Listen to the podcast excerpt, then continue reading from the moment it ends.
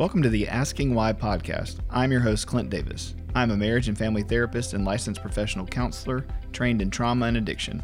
The Asking Why podcast is for anyone on a journey of healing and restoration. If you are searching for answers to life's questions and want to learn more about root causes from a psychological and theological mix, this show is for you.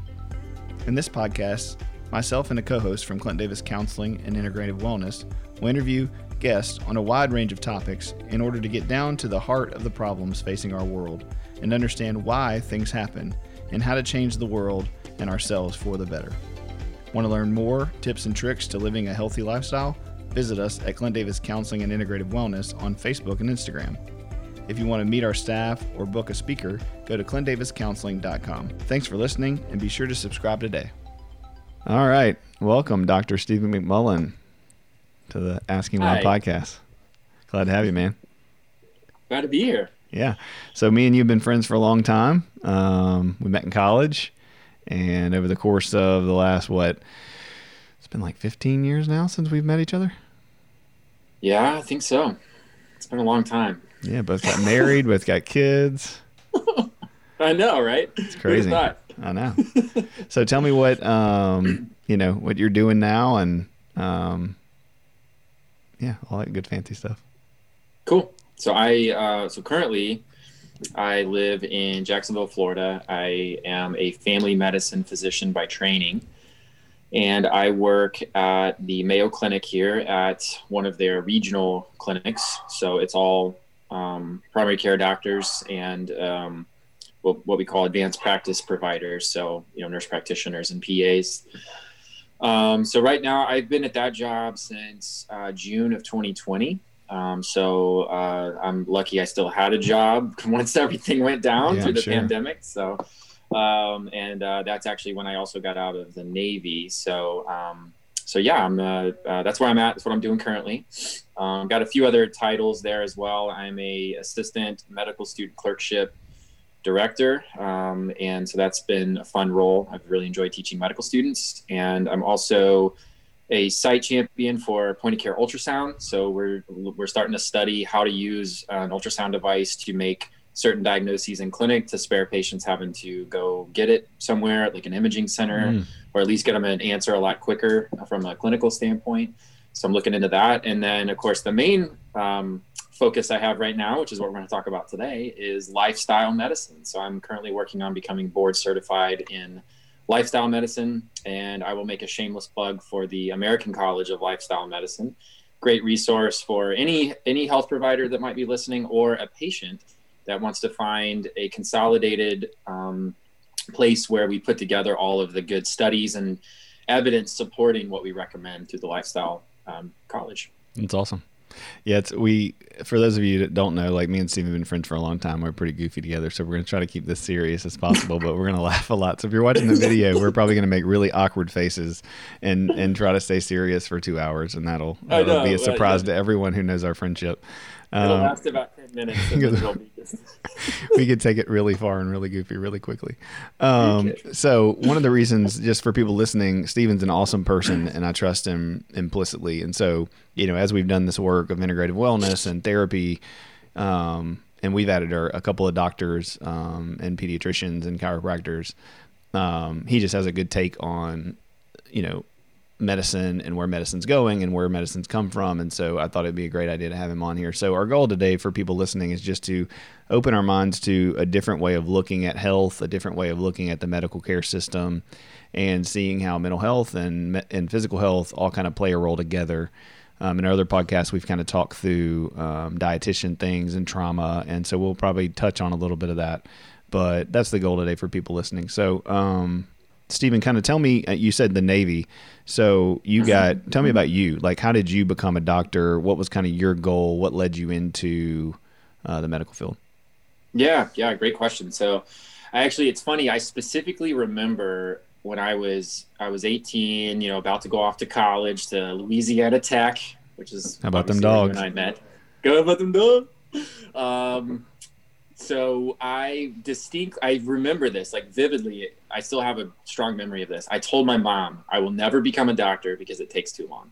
I just I remember telling her that. so I clearly didn't know what I was going to do with my life when I went to college. Yeah. Uh, well, we were I, all going to just be in school for like two or three years, and we'd get out making thirty five thousand dollars a year, and we'd be rich. You know, like I remember right. that. I was like, oh, I'm just getting out of here in like three years. I'll make like thirty grand, and I'll be able to pay all my bills and be happy for the rest of my life. I know, right? Yeah, because I had zero income at that point. So right, exactly.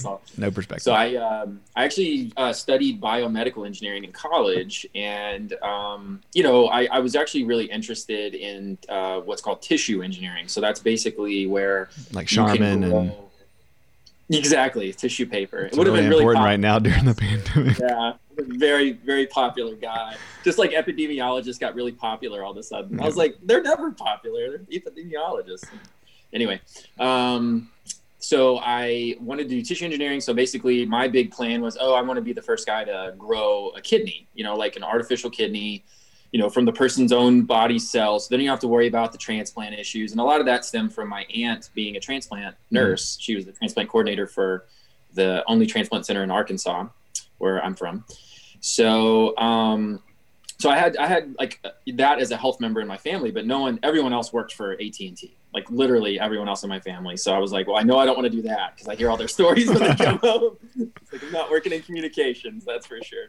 So uh, so I went to went to did engineering, and I I got probably two years into it, and I was really enjoying it, but I just I just didn't see, I just couldn't see myself doing that you know what you know and I, I knew the breadth of the industry but i just like i just don't see myself doing that for the rest of my life i was mm-hmm. like there's just something not there that i really want so um so we have uh you know clint and i have the mutual friend there lucius mcgee who was also you know we kind of saw him as as big poppy and mm-hmm. mentor and just a great great all-around man um, that we were, had the pleasure and, and we're blessed to know his brother's a pediatrician in ruston so I um, shadowed him a couple of times, just kind of like honestly just casting nets. Like I was like, I don't know what I want to do. Doctor seems kind of cool.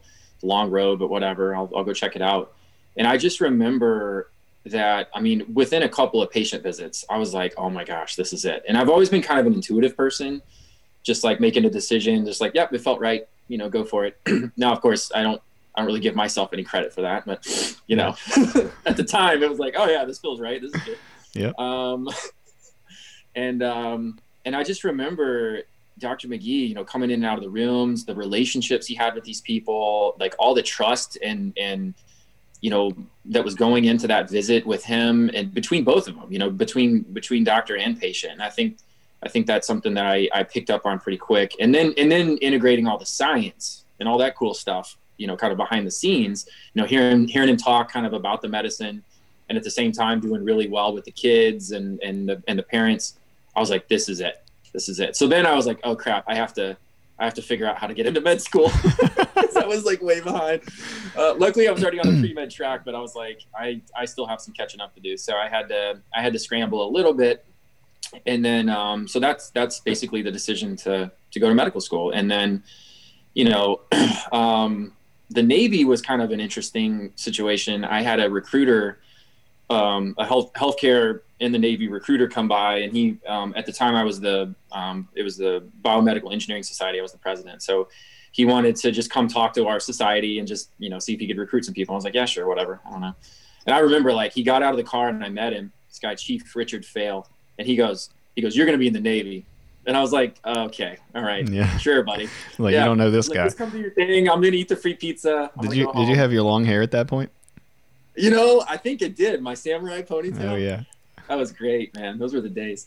Um, so then, you know, we kind of. So anyway, long story short, I, I talked with him a little bit. We we kind of got into the process, and I was like, you know what? No, it's not for me. I'm doing it for the money. That's the wrong reason. Don't join the military for money. You know, that's not that's not the right way to do it. Um, and luckily, I had good friends like Clint. I think we talked about it a little bit back then about you know just intentions and and purpose and stuff like that so then he bugged me for a whole year and i was like you know what? If you just take me to if you just take me to a base and let me meet mm-hmm. some people i'll consider it right? So i went on this trip uh, i remember met some that. doctors yeah I met some doctors at portsmouth naval hospital and um, and honestly that's that's again that was that moment. It kind of clicked. I was like these people they're they're working together.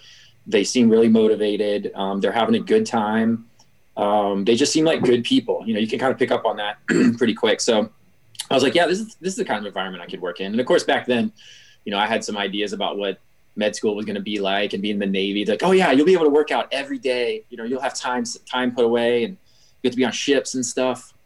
None of that happened, by the way. But anyway, um, but uh, ended up joining the Navy. So, um, so you know, graduate college, go to medical school. Got into medical school at University of Arkansas in Little Rock. Um, and I will tell you, the first two years of medical school was was a interesting experience. Um, by far the hardest thing I've ever done, and uh, definitely felt like I changed a little bit through that. Mm-hmm. Um, and you know, and looking back, I don't know if I can still name what really happened.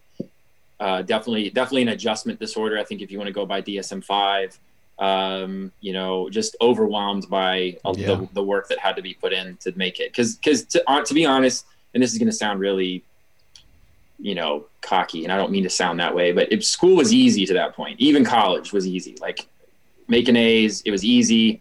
I got to med school and got my that was a reality check. Yeah. I got blasted. Um, I mean, I remember I talking to you and you being kind of checked out. I was I was not doing well. Um, I was not making good grades, and of course, you're on a curve in med school, and everyone else is freaking smart too, right? So mm-hmm. it's like, oh, geez, I didn't realize there was this many other smart people that are a lot smarter than me, and I'm like, oh man.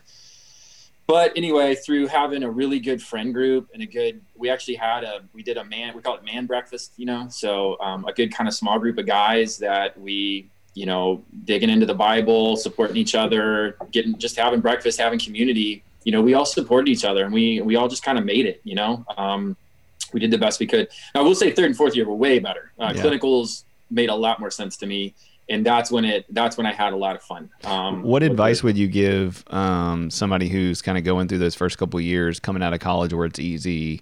Um, yeah, you know, to have a better mental state or to have a better emotional state as they're going through it to be honest, man, I think I don't know. It's kind of like what they always said in the military, like, what can I do to get ready for special forces training? It's like, well, you probably really can't do anything other than more mental preparation. Mm-hmm. You know, like I think I think it's more mental preparation for the amount of work and the amount of pressure and the amount of stress that you're about to put yourself through. Yeah. I don't know if there's any amount of studying or any amount of like knowledge you can go in with just like any even from a physic you know they think about special forces like there's no amount of physic you can't work out enough to just make it through. Yeah. like you you uh, so so the best advice i would give is start kind of preparing to do the probably one of the hardest things you've ever done in your life um, from a school standpoint and and immediately find a community to be to to support you through that. Yeah that may be a spouse that may be friends you already have that may be friends you make in med school and um, i'll tell you the, the friends you make in the trenches of med school or, or you know you, it's a shared you know shared suffering as we say so yeah for sure uh, there's and, a trauma bond that goes with that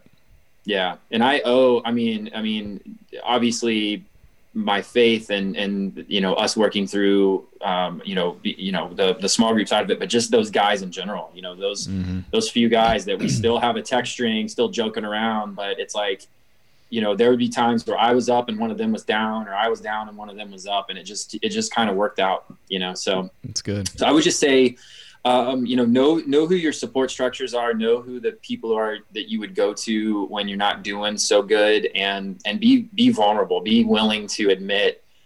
That was really hard for me to admit. I'll tell you, my first eight weeks, I was not doing good at all, like grade wise, and and then and again, when your validation comes from being the smart guy yeah. and it being easy, then all of a sudden you're not the smart guy and it's really hard. I mean, just personally, that was really difficult. Yeah, um, I mean, um, I know you, so you know it's like you're a very charismatic, funny, bigger than life person, and you have a great time with everything. And I can imagine, you know, that kind of smacking you between the eyes and yeah. not being able, like that doesn't carry you through. You know, I mean, you can be as chipper as you want to, and we can joke and be silly, but like, you know, that's not gonna not gonna make you make good grades. It's not gonna, you know, get the thing done. So I exactly, you know, yeah. I remember you having yeah. really hard. I remember several phone calls um, that I've had with you, and that were you know you were struggling. So I'm proud. I mean, I'm proud of yeah. you. I think you know it's so cool now. I mean, I just saw you at the beach this year for the first time with your kids, and and you get into getting married and all that stuff. But you know, to see yeah. where you've come from and where we both come from at Tech, and just being the immature, silly, recovering, you know, from our own family stuff and our own issues um, to now where we're still silly and recovering, but we're at least farther along the road than we were. I'm just super proud of you, man. And I think, you know, it's a dream to have you on here and, and hear this stuff. Oh. So it's awesome. Well, thanks, man. Yeah, man. I got a couple, couple thoughts on that real quick. I, first of all, I am also very proud of you. Um, again, I think um, from, from the, the days we first met and I, I'll tell you, I don't know if I've ever told you this, but from the days we first met, I just, I knew the potential you had I could tell, you know, you're just that kind of guy that just has natural charisma and natural leadership capabilities.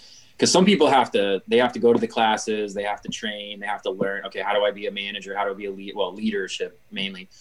Um, you just have you just have that natural ability to do that, and then it was more about honing it in, right? So, um, and again, I, I will also my other point is I will um, owe you and the group of guys we develop community with in college to being able to do that in medical school, right? So if I had gone into medical school with never having to do that, to be vulnerable with other guys, to to to say this, say the, say what I'm not doing very good with and struggling with, and doing that in a in a Christian based environment. If I hadn't done that, it would have been I, I would have been lost. Oh, I think I don't know because I wouldn't have found it in med school. Luckily, we all kind of came together, similar personalities and and similar humor. And then, oh, oh, by the way, we're all like, you know, want to do this small group together. You know, it really worked out in med school. But if I hadn't done it in college and hadn't established what that could look like, uh, I, I would have happened in med school, to be honest. So, so again, I, I thank you for being that, you know, that experience for me in, in college. And then again, I'm just extremely proud of you. I cannot, I, I'll, I'll, uh, I'm very proud of you, man. Yeah, man. Uh, same, same here. I mean, I, I remember. I mean, I'll forever cherish being on that, uh, you know, so Stephen and I led this uh, Bible study with Lucius McGee for these eighth grade, ninth grade, sophomore kids when we were in college, but we were just kids too. And I'll never forget yeah. being on that youth retreat and just both of us being broken of our own stuff and crying and hugging each other and work like we're there to serve them and like be the leaders and like you know we're all having our moment and so you know it, it's yeah. just really cool to see what God has done and so for people out there you know wherever you're at like you know wherever you're at currently, there are people in your life who who are going to be in there for a season. They're going to be there for life, and they're going to come and go. But man, those bonds and those things, when it comes to being vulnerable and really sharing and learning those things together, they never really go away. And you'd you'd be completely surprised, as we are today, having this podcast, that you know we'd both be married and have kids, and you know, be professionals as much as professionals as we can be. We're doing pretty good so far without completely losing uh, it. But so keep yeah. going. So you, when did yeah, you, when so, did you meet your wife? Was that? I met, I met Katie the summer after, um, the summer after first year of medical school. So it was between first and second year. And, you know, things, things had been getting better by that point. I actually just got back from my officer training for the Navy and our, our kind of joke is I, I lost like 30 pounds at that training. Oh, I, I, remember you coming back, like, cause you were always like yeah. thick. Like you were always like yeah, thick yeah. boy, big hair, thick big, thick. And then you came back and I was like, this dude's got abs and like, he's in shape. he's, he's like a, like a Navy guy. yeah. So they only let us eat three times a day. So that's what really got me. I couldn't have my ice cream at, you know, 11, like I always did in college. Sure. Uh, and I also couldn't have another certain beverage that, uh, anyway, so um, so no, I, I lost a bunch of weight. I came back, and again, I, all, all, good things, and that ties into what we're talking about later. But um, the um, you know met met Katie, and, and again, our she her and I's joke is she she like always thought it was like the the big goofy class clown guy. And then when I, I walked in the night we met, you know, we kind of hung out that first time from from the officer training. She was like, "Ooh, look at him," you know. Uh-huh. So uh, yeah, I was like, oh, okay, how vain are you? You know, um, so thank God, right? I know, right? You know, worked out in my favor. Um, so we we started. We actually uh, uh, kind of a you know different story for another day, but became best friends kind of first. Which looking back, I really appreciated that. And then you know, and then we started dating, and then eventually got married. So. Um, but um, but anyway, she's she's a physician too. She's family practice, and she's actually doing um, a working from home kind of thing right now which is really working out from a work life balance standpoint, especially with the kids. Um, yeah, so I graduated. I, I had a really good uh, guy who did your wedding. Oh, oh man, yeah. Oh, let's not forget the wedding. We had the best, the best minister you've ever met come to sure. our wedding. That was my first the one. one the I was so nervous. I was so nervous. Was I remember so having to get this like Arkansas marriage license so I could do the, the thing. we got It it. was a good time though. And then it was like uh, this pastor is drinking wine and dancing. Like, what is happening right now? Yes, yes, we had we threw down at the. at we the had a great reception. time at No, the reception. that was such a, I, I, you know, that I thought that was a really great wedding. I thought, I It thought was it was so very, much very fun, personal and intimate, and it was a good time. And I think, anyway, so again, yeah, thanks for being our our officiant. I just remembered Um, it as we were talking. I was like, oh yeah, because the time know, hop thing know, comes up yeah. every once in a while, and I always forget Yeah, that we I did did. You know, yep. Um, so so then graduate medical school, um, and I got a residency in Jacksonville, Florida. Didn't know anything about Jacksonville, Florida. Never, I think I'd only been there once, but it was like a mission trip years ago, uh, years prior. So I didn't really remember much about it. So sorry. It's okay. You're, Um, you're a doctor. Who knows? Um, so the uh, yeah, You're like, I'm out. and uh, yeah, the um, the the so Jacksonville, Florida is where I got my residency spot, and then the um, Katie got her spot at Mayo Clinic here in Jacksonville. So that's why that worked out, like um, distance wise, you know. So Yeah. we didn't want to have we didn't want to have to live apart if at all possible, and it really worked out uh, to our favor. So now residency was kind of its own animal. Um, it was a lot of hours working, and it definitely was strenuous, but it it was it was definitely a better environment, you know, from a mental standpoint um, than than the first couple of years of med school. So I really did enjoy residency. I had a great time, learned a heck of a lot. We did a lot. You know, in Navy in Navy medicine, we're still full scope. So I'm delivering babies. We're doing inpatient. We're doing ICU care. Um, we're doing like NICU uh, and then of course outpatient clinic and a bunch of procedures. So we I learned a lot in residency, but it was really good. Um, met met you know, great people that I worked with. Um, didn't unfortunately didn't learn a lot about the military because you're kind of in a bubble. So then my my uh, my my baptism to the military, so to speak, was after residency. Um, got stationed at Cherry Point, North Carolina, which is a Marine Corps Air Station. Mm. So uh, got to hang out with some Marines for a few years, which are uh, interesting people. Love them. Uh, definitely, Who, uh, I have some family members that are Marines, so I, I like to give them a hard time. Um, but um, But but we, yeah, get, no, we get it- to do that right between branches. I mean, we get to make fun of each other, but nobody can. of course make fun of course, us. Yeah, yeah. a lot of Air started. Force people in Treeport, and I'd love to. Well, yeah, Air Force is too easy though. You know. Oh yeah, I'm the. Navy's so hard. The Navy. I know. For all the for all our active our service members out there, we're joking. Yep. You guys know what we're talking Yeah, about. exactly. We appreciate all your service. Um, Don't cancel us. So, yeah. So I uh, so my first duty station was in Cherry Point, North Carolina. So I'll tell you li- another kind of again. I, one things I really appreciate your podcast is how people come on and they're kind of vulnerable about stuff that's gone down in their lives. And so here's here's my moment. Um, so I I experienced I was probably about halfway through that tour. So probably about a year and a half in, maybe just close to two years in, and um, I you know I've always kind of been an overachiever. You know, go figure. Um, always tried to be best at everything I do. I tried to, you know, I guess, and I wasn't good with boundaries at that time in my life. hmm Um, and I, it's like what's sad is I knew it, but I didn't do anything about it. Right. So I was saying yes to everything. I was doing everything.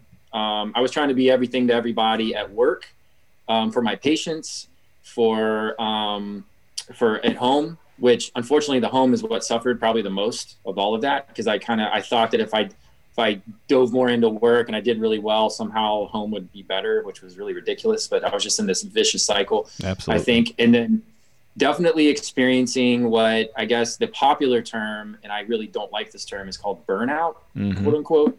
Uh, but I, I like to kind of call it what it is. You know, you, if you want to call it dysthymia, if you want to call it um, adjustment disorder with depressed mood, whatever you want to call it, I was experiencing it. And and again, it was one of those situations where I kind of knew I was, but I was I was in denial. Mhm. I was like, if I just do this, if I just make it to this month, if I just get to this point, it'll get better. It'll get better. It'll get better.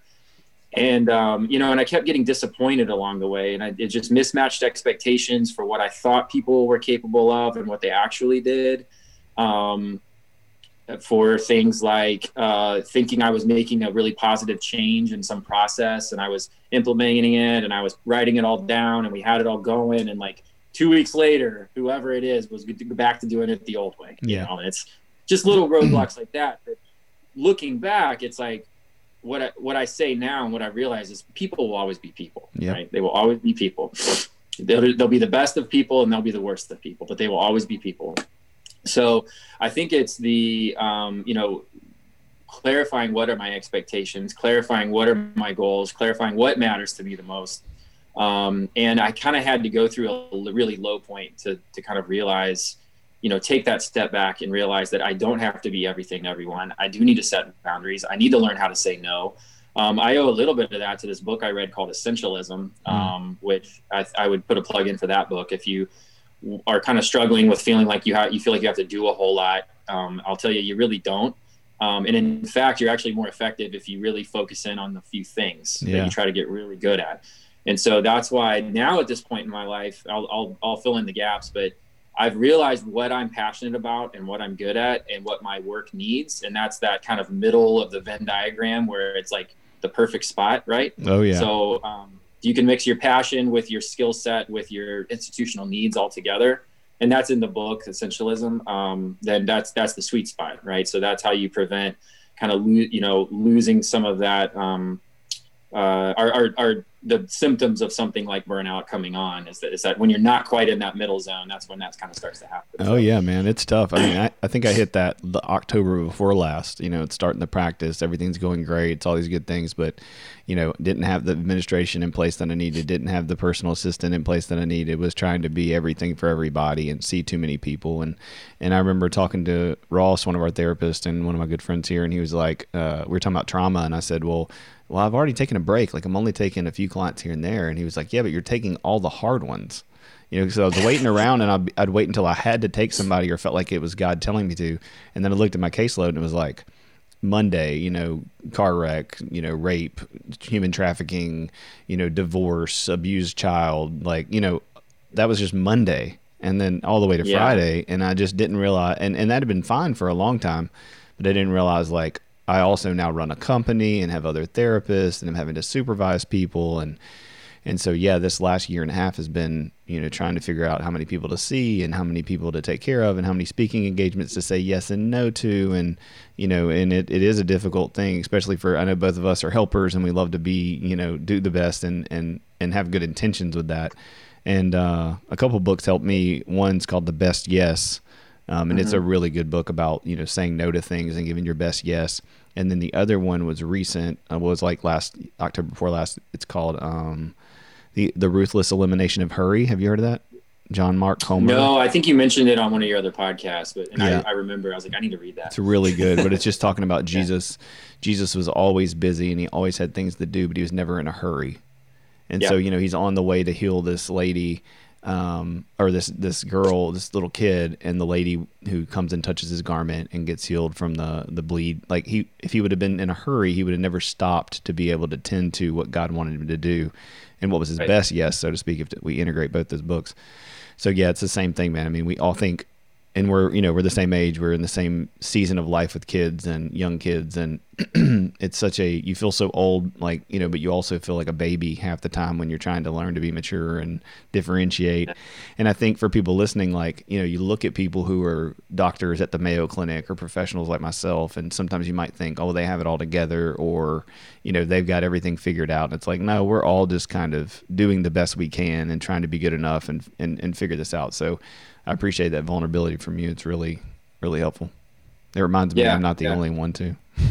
no, no, and I and I I, I t- you know, and then so so to kind of fast forward, like after that, there there was a, a moment um, that it all kind of came to a, not a screeching halt, but it just really kind of almost like blew up in my face a little bit. Just realization of like some habits I had gotten into and some coping mechanisms that were very negative and just not listening to people telling me I wasn't doing that well and just feeling like I could fix it myself. You know, like mm-hmm. I can fix this. I can fix this. If I work out harder, I can fix this. If I if I try to sleep a little better, I can fix this. You know, um, and and realizing that it's it's there's a lot that goes into what was happening, and a lot of it really was my sort of my drive and my expectations that I kind of had to reassess and so I did. I took I took some t- I took you know a little bit of time. I think we would luckily we had like a little vacation coming up, and I was just like, you know what, I just need to kind of pray about this and think about this. And it it sort of hit me like, just try to say no to someone. Mm-hmm. You know, it was sort of like just do it, just try it, yeah. just try it on. You know.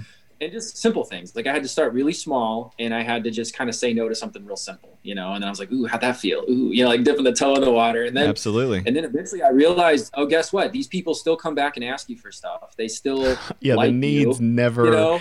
Yeah, the I'm needs like, never end. I, I had to like say yes to everyone. What am I thinking? Like this is ridiculous. They're still going to come back and ask me to do things. So then I got then it was empowering, right? Because then I'm like, oh, I can set this boundary with this person. They're not they're not like all upset and offended. I'm not offended. I actually feel better because I didn't say yes to that thing. Yeah, and even if know? they are and, offended, they're not offended for long. You know what exactly. I mean? Like, I mean, exactly. sometimes they're offended because you set a boundary, but then like they have to work through their own stuff with that and see you for yeah. who you are, and, and, you know, and if, if, they're super toxic, they'll go away. But if they're not, then they'll yeah. they'll come back and you'll figure it out. Yeah, exactly. Or yeah, or we'll talk about it, right? Like mm-hmm. that's that's kind of the mature way that we could we could handle it. And uh, so anyway, um, so again, got better at saying no, got better at asking for what I wanted, which I wasn't very good at. Um, and I had a few things that it actually towards the end of me about to leave North Carolina to come come down here, like stuff just stuff to do with like how much vacation I was going to get between duty stations and things like that.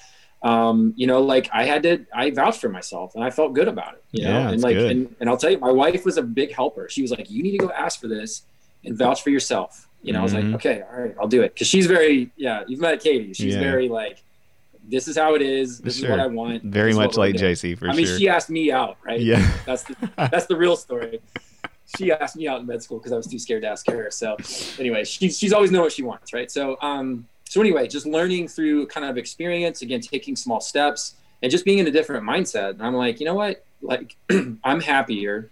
I'm more I, I'm more balanced. I feel more content. I'm still doing some stuff. I'm just not trying to do everything, you know. Mm-hmm. So it was very it was very good experience right before I came to my next duty station, which was being a faculty for family medicine residents back here in Jacksonville and I'll tell you, I, absolutely love that job. I mean, that was just a great experience. I love teaching, interacting with the residents, helping them through, being able to tell them my story that I just told um, on this podcast about really struggling in North Carolina and kind of what that what that was and what that meant and how I how you know luckily I had really great support around me and, and through just a personal journey was able to kind of work through that. Um, so yeah, that was the, that, the two years there was really fantastic. And honestly, if I could have stayed and worked there forever, I might have. But um, and then luckily, again, this this job at Mayo Clinic kind of fell in my lap at the last, not the last minute, but it was pretty close. I, I would already had like two two or three interviews at other places. I was actually about to work out a contract, and um, and then here here we were. You know, it kind of fell in my lap. I and again, my wife was like, "You need to go interview them." I was like, "I don't know. It's going to be like the military. You know, they're going to tell me what to do all the time." And she was like, "No, it's not. It's fantastic. You need you need just just email them and tell them you want to interview." And I was like, "Okay." So I emailed the you know the people and and they were so gracious and so helpful. And I came and interviewed and I was like, this place is absolutely fantastic. I was like, this is the kind of place that I want to practice medicine. Please hire me. Please hire me. Um, so then it, it, again, it worked out. I was, uh, I got hired in December of 2019 and then, well, um, I yeah. mean, it's so fun. I mean, it's so funny that you say that because I mean, that's so many of us is that we, you know, and I won't get into all your family system drama, but you know, like the reality is we all have stuff from our past that shape the way we cope and the way that we accept what we deserve and ask for what we need. And, you know, even as adults with families and, and wives, thank, you know, thank God for our wives being women who challenge us and, and challenge us oh, to oh, yeah. ask for what we need and, and demand in some areas for us to be the healthiest version of us. And yeah. thank God for his grace that, you know, instead of getting mad about that, we learn to have some humility and eat some, you know, humble pie.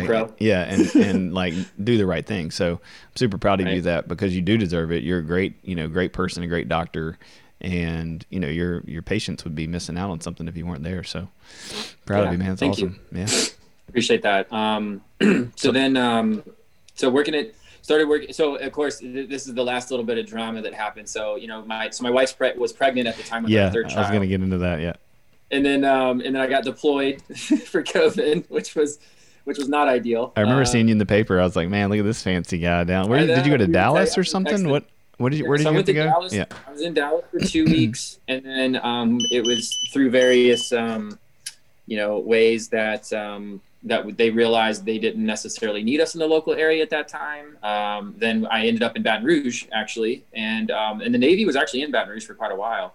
So um, so basically there was uh, uh, i was there i didn't actually end up seeing any patients while i was there but it was at baton rouge regional and uh, we just supported the local you know physicians um, to be able to see covid patients covid positive patients so um, and i'll tell you man that was just it was kind of was like being back a little bit like home for me, you know, because I haven't lived in Ruston for three years or four years and knowing a lot of people from South Louisiana, you know, really had that Southern comfort, you know, and mm-hmm. I was like, mm-hmm. oh man, this is like really just really good people, you know, just good, nice people. It was really nice to do that. Um, and then I came home um, at the end of April, and then we had our third baby, and then I got out of the Navy, and here I'm at Mayo Clinic. So yeah, that's a good story. Yeah, I yeah. mean, I'm, I'm, i appreciate you sharing all that. Um, I think for people, you know, people, you know, the thing about the podcast that I love is like getting to hear people's stories and then give people information so they have context. So I know one story that we kind of talked about on the phone recently, and, and we can get into that when we get there. But so for for people, let's get into kind of the the meat of the podcast. So we, you know, we got another hour, hour and a half to, to kind of talk. So just to give you a kind of timeline, we're good. Um, but talk about like healthcare, where we've come from, where we've been to now, and kind of what what you see about that changing and being different and good and bad and w- everything in between. I know that's a lot, but yeah, yeah, man, that's um, great question. So I think that um, you know, again, for it won't go all the way back to when you know doctors or physicians were kind of a thing but i mean if you think about it for a very very long time relative to the amount of time physicians have identified themselves as caretakers and medical experts there really wasn't a whole lot you know doctors could really do you know? Like there wasn't there was a few treatments they could maybe offer that were more natural remedies um, obviously, they could they could provide kind of a compassionate presence. They could maybe try to identify what's going on with the patient, but in general, um, they were really more of just like supportive, kind of helpful, maybe a couple little treatments here and there. Um, you know, and, and that's really even up to the recent history. So you think about think about like the early 1900s um, there was there really were no medications. I mean, there were some different substances we were using to try to treat different things. Uh, to, Cocaine on the teeth, and yeah, yeah, cocaine in the nose, and different things. Uh, very interesting treatments that we were using. But um, but uh, but eventually, you know, as far as like the first medication, true medications that came on the market, you know, that was really penicillin and that was in the kind of found 50s time frame 40s 50s so which is um, insane to think about. Like right. you know that's only you know what i guess 50 is 50 60 70 years ago you know in history. Yeah. it's just crazy. Yeah. I know. We think and, we're so and, advanced and it's just like oh yeah. we were still yeah. cutting you know veterans brains open you know and yep. and so that they didn't have ptsd in the you know yeah. 50s it's just crazy yeah, lobotomies, right? Lobotomies yeah. was a thing. So, um, yeah, so there were some really like kind of archaic, maybe even barbaric surgical procedures that were offered, and then otherwise it was like, I have this photo that I like that I like kind of keep around. It's called the Country Doc. It was this Time magazine sort of expose of like what it meant to be a country doctor, and it was it, like pretty much all the pictures. The doctor's just sitting at the bedside with a sick patient, you know, like not really able to do a whole lot, right. but just there, right? Um, and, and it's interesting because the word doctor is actually from the Latin word docere, which means to teach. So really the, the essence to me of being a doctor is being able to teach again, a large, you know, we get a large amount of knowledge, but then, but then it's like, what is that? It doesn't really mean a whole lot if I can't help a patient kind of understand and learn what's really going on with them and what we're trying to do you know i think i think that's a huge part of what we're one of the things that we kind of miss out on i think for for various reasons. But again i always try to remember teaching is really one of my main um, main goals and, and really roles as a professional physician. So um, so then kind of fast forward through the development of again through world war ii there's employer health insurance right? Which was again not a thing really. You would you either paid in cash or you paid with your chickens on the farm you know it was mm-hmm there's different models of care were started to form. Um, and again, over the years, we've kind of des- we designed a system, and I think initially it wasn't malintentioned at all. It just was designed around well, you get paid like I'm a doctor, and I get paid because I do some things for you. I, I either do a procedure on you or I give you some kind of medication or some kind of injection, and then I get paid more because I did some more things to you mm-hmm. uh, as a patient. And and again, I don't I, again I don't think the intentions were bad in, in how that formed, but that's that's the system we're in, right? It's the fee for service, if you will. So you can see where priorities can get a little out of line with what's really best for the majority of people that walk through the door. Absolutely. Um, yeah, because it's a mess right now. Yeah, yeah. So then again, you have the health insurance industry kind of gaining speed. You have the pharmaceutical industry gaining speed as more medications are developed and more medical medication medication technologies are developed I mean, even in what was it, 2019, in just 2019, 48 new medications came on the market just in 2019. It's crazy. Um, and a lot of them are little niche medicines for little different, you know, very niche type diagnoses and things like that. But just puts it in perspective of how many different pharmaceuticals we're dealing with right now. Um, that I mean, I'll have patients come in with a medication list. I'm like, I don't know what three of those are. I've never even heard of them. You know, right. so I'm like, I have to look them up. I have to figure out what they are. What are they doing? Um, so, so that's you know just a perspective on that. And then more recently, it's really been kind of the big growth has been hospital administration. So administration in medicine has been kind of the latest sector to kind of grow and and become very popular. And um, you know, I have I, I, really do enjoy working with our hospital administrators, but that's not everyone's experience. So again, we, we end up in these models of care where it's it's you know different priorities end up where patients don't necessarily get put at the top, which is where you know to me the, the, the, physician or provider patient relationship is really should be kind of the pinnacle of what everything kind of underneath sort of supports. Whereas there's again, and that's my opinion, right? So that there's different models of how that should go. But I mean, in my experience, and, and the studies would even show that if if a patient doesn't trust, have trust with the person they're sitting in front of, uh, how much are they really going to do for what they recommend and say? Absolutely. And if you look at things like malpractice claims, for example, one of the most common reasons a patient is actually suing a, a physician, it's not necessarily because of a, a profoundly neglectful um, action or, a, or, or, definitely not like a malicious action, but it's more la- breakdowns in communication, lack of trust. The do- you know maybe the doctor didn't listen, wasn't listening to me. You know stuff like that. Like it's more kind of communication based issues. So mm-hmm. so I, I what would make sense to me is to have a um, a system that supports really healthy physician patient communication and interaction.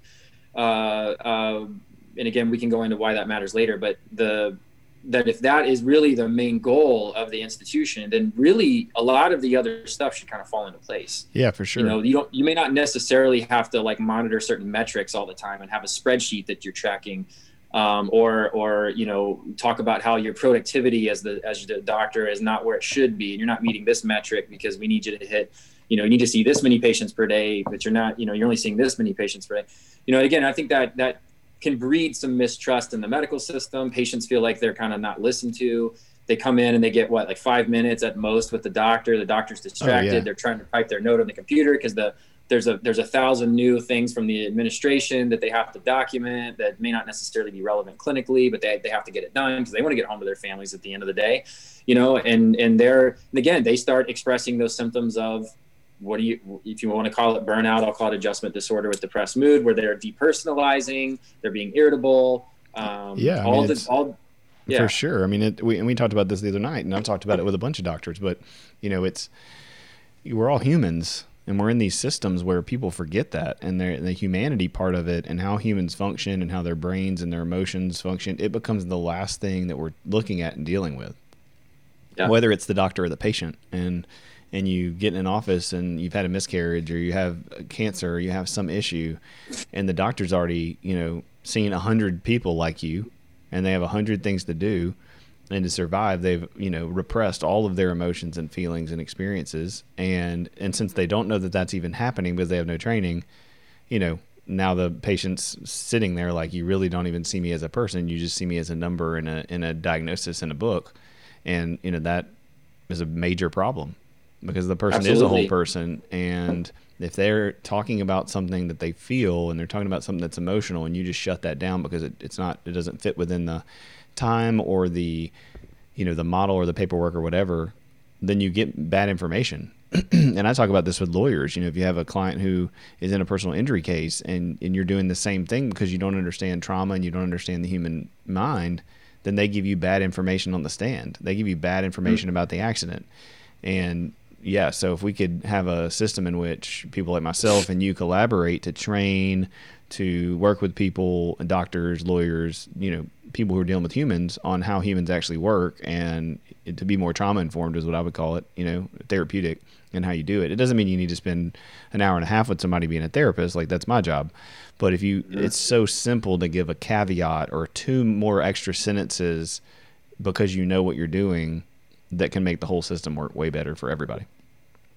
Yeah, yeah, absolutely. And and you know, again, I think um you know, there's also this I, I think this kind of the culture of medicine has kind of morphed into this there's like an expectation you know again I, I, think you mentioned this on the nutrition uh, podcast you did but you go to the doctor and then you like expect to get something you know like a mm-hmm. like a mm-hmm. prescription yeah, you know? yeah, so so what i would um, and a little plug here for lifestyle medicine is i am gonna uh, one of the first things i'm gonna develop is a prescription pad for lifestyle changes so if you if you're coming in That's and you awesome. want a prescription uh, your prescription will be maybe it's more physical activity maybe it's reducing salt in your diet to lower your blood pressure you know maybe it's maybe it's um, some some simple tips on how to you know cut down on or try to quit a nicotine product, for example. You know, so that that would be the prescription. it wouldn't be a medication. Man, that's awesome. Um, and people need that tangible thing too, because you can tell them face to face to do this, but when you give them homework and you actually write it down or have them write it down,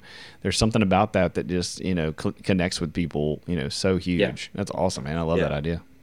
Yeah, for sure. So so, so yeah, so I think we're. So yeah, go ahead. No, just go ahead. I was going to say we're. I just think we're in a we're in a we're in an interesting culture now in the medical community. I do think it's shifting. You know, I think there's a there's a bigger emphasis now on the kind of going back to probably really what it kind of was, you know, years and years ago before we had anything we could really do other than be just kind of a compassionate bedside presence, um, and and kind of help people through and navigate you know what was going on with them. Um, and I think there has to be some acceptance, um, again, culturally, that there are there's just things that we in medicine don't still don't understand well. Um, there are things that we can't necessarily cure. There's not always a pill to just fix symptoms that occur. Um, sometimes things kind of have to be done the hard way, and sometimes things are just a part of life. Mm-hmm. You know, and I think that's there's a, some acceptance on the patient end, and then I think there's also some acceptance on the physician end to, to just understand that okay is is what i'm doing to this patient really helping them? Is this really improving their quality of life? Or um, or is this like going to cause a side effect that's going to now have to be offset by another medicine to then treat Man, that side yeah. effect that's going to interact with another medicine that's going to cause another side effect? You know you get in this side effect rodeo um, and uh, and i'll tell you so, so two of my favorite things to do is to de-prescribe when I meet patients, I'll just start taking meds off their list. I'm like, you don't need that. You don't need that. You don't need that. That's probably not helping. That's interacting with that. Yeah. Uh, so that's that really makes me happy. and then, um, and then again, focus on, um, and I, I, focus a lot on quality of life. I use that. I use that phrase a lot in my practice. So I, I won't focus so much on, you know, some metric or some number. I'll, I'll ask them, hey, how's your quality of life? You know, what can we do, what can we do to improve your quality of life? What's really what's really bugging you that you think, man, if I could just work on this thing, I feel like I would that would be a better quality of life for me. Okay, let's let's put, you know, and again, that's how you can kind of gain the patient's priorities out of that. That's right? really so, good, man. Yeah, I mean, because the reality is, is you take something away from them that they don't want to be taken away, they're not going to give it up. You know, if you're like, yeah. well, I see this as a problem, but they don't see it as a problem. So if I just tell them that it's a problem, you know, they never.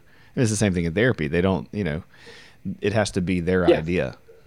Yeah, yeah, and again, that gets into again hopefully as as the communication strategies improve the training improves you learn you learn communication strategies like motivational interviewing mm-hmm. you know specifically um, so you know motivationalinterviewing.org you know for anybody that's interested i have no financial relationships but uh, again just the way as a healthcare provider of any in any discipline to just learn a better way to communicate with your patient and and make sure that you're really focused on their priorities and and allowing them to come up with the ideas right? So i i you know i call it um, learner centered learning right? So that's also the big the big push in academic medicine is to is to allow the learner to be the teacher basically. Like they're the ones that are coming up with what may have gone may, maybe could have gone better or maybe the knowledge deficit they might have had or maybe the communication strategy they should have used but they're the ones that realize it. So then they have that insight into what they can maybe go work on. So you just you're facilitating as the teacher just helping them come up with the good ideas that they already know. And it's the same with i see it the same with patients.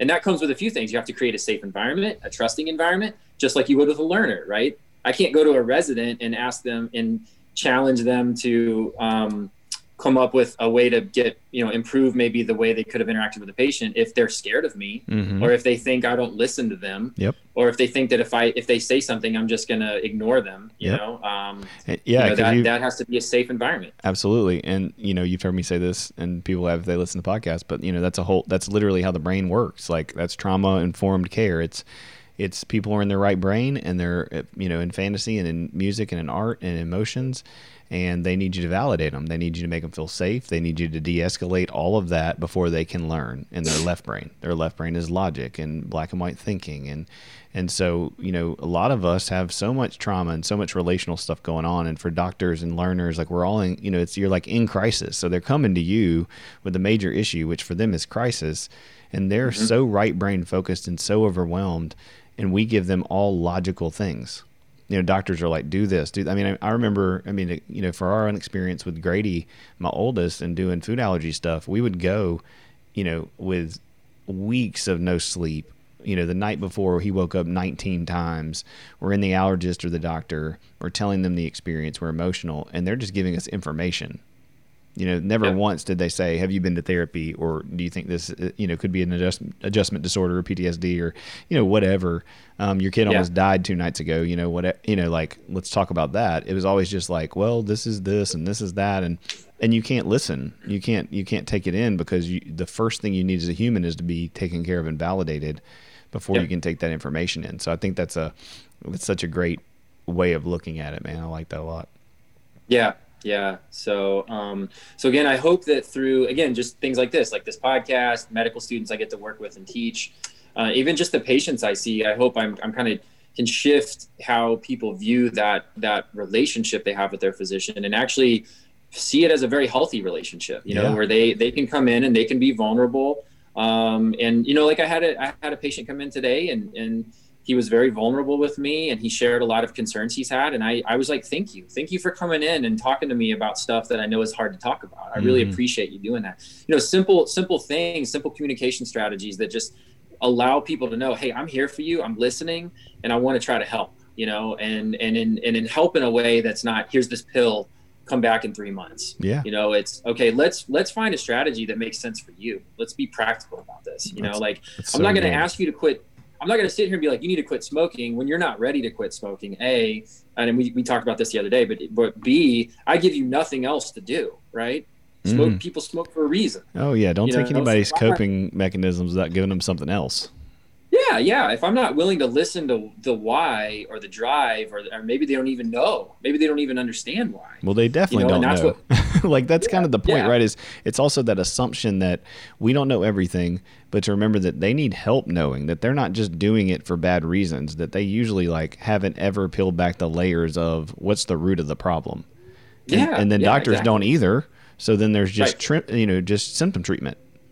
Yep. It's it's just band-aids over bullet holes, and we're just like, okay, yep. we'll just stop doing this and stop doing this, and you know, guess what? They're back in your office in however many months, still smoking or still eating or whatever it is. Yeah, yeah, reactive medicine is what I call it, and that's, that's just not. I like proactive medicine. So I also yeah, talk about that a little bit. Yep. Yeah, yeah. So it kind of discourages me. Like I hear, like I had a young, you know, young patient I met the other day, and came in, I think in the in their twenties, and basically like came in and was like, well, my last doctor always wondered why I came in all the time to do my checkup because they said I'm, I'm healthy and I don't need to be here. And I was like, I'm glad you're here. This is perfect. You know, like this is this is exactly the time that I need to either a make sure you're educated on all the healthy lifestyles that will keep you healthy when you're i say i always tell patients i want to make sure you're kicking when you're 95 right like that's mm-hmm. that's my goal for you um, hopefully that's a goal you have you know and if it's not we'll talk about it but you know we want to and again I, am like hey you know i want you to get to that retirement age and enjoy your retirement. I don't need you coming to see me all the time you right. know you need to enjoy it. And let's keep so let's keep you healthy. You're 25 years old in my office. I appreciate a i appreciate you being here because a lot of 25 year olds don't go to the doctor. And b let's talk about okay what are the healthy lifestyle things that i recommend you do? And then if you're doing them already i'm going to reinforce and encourage you to continue doing those and I'm going to let you know I'm here for you if any of those start falling off the wagon, right?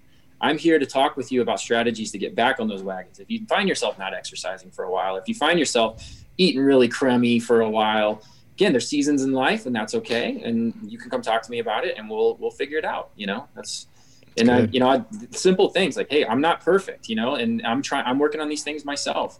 But I, I, every patient I meet, I don't care if they're, you know, six years old or if they're 96 years old, I go over the same basic strategies with them and I make sure they're doing them because it doesn't matter what disease or lack of disease you have.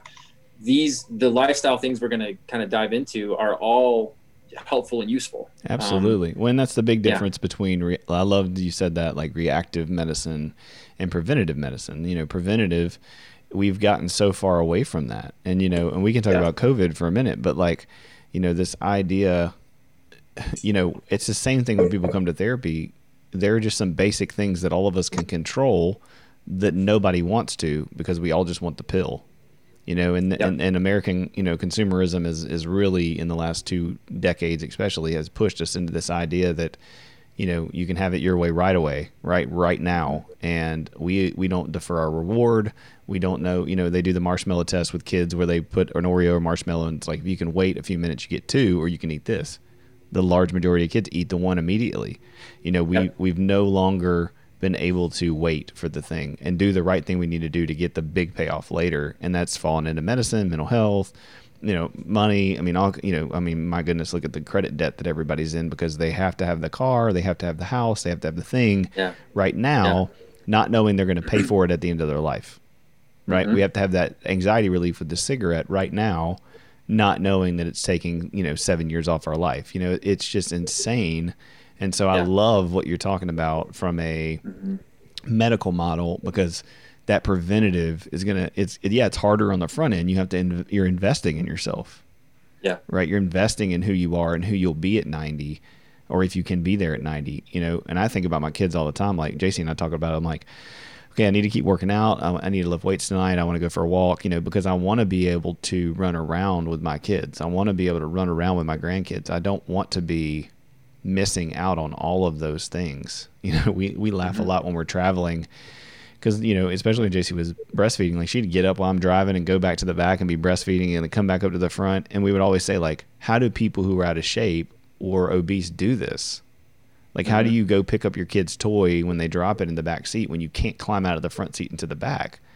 Then mm-hmm. that might be seem silly, but it's like there's all these emotional, intimate attachment moments in being able to do those things and getting on the floor with your kids and playing a board game. And millions and millions of people miss those things.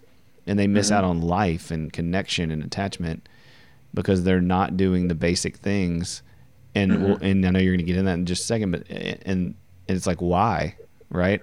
So mm-hmm. yeah, get into. I know you have like seven pillars of what you want to talk about. So so get into that. I wish I had seven. It's only six. Oh, six pillars. My bad. Bonus, maybe there's a bonus pillar. Maybe I'll add a there. pillar.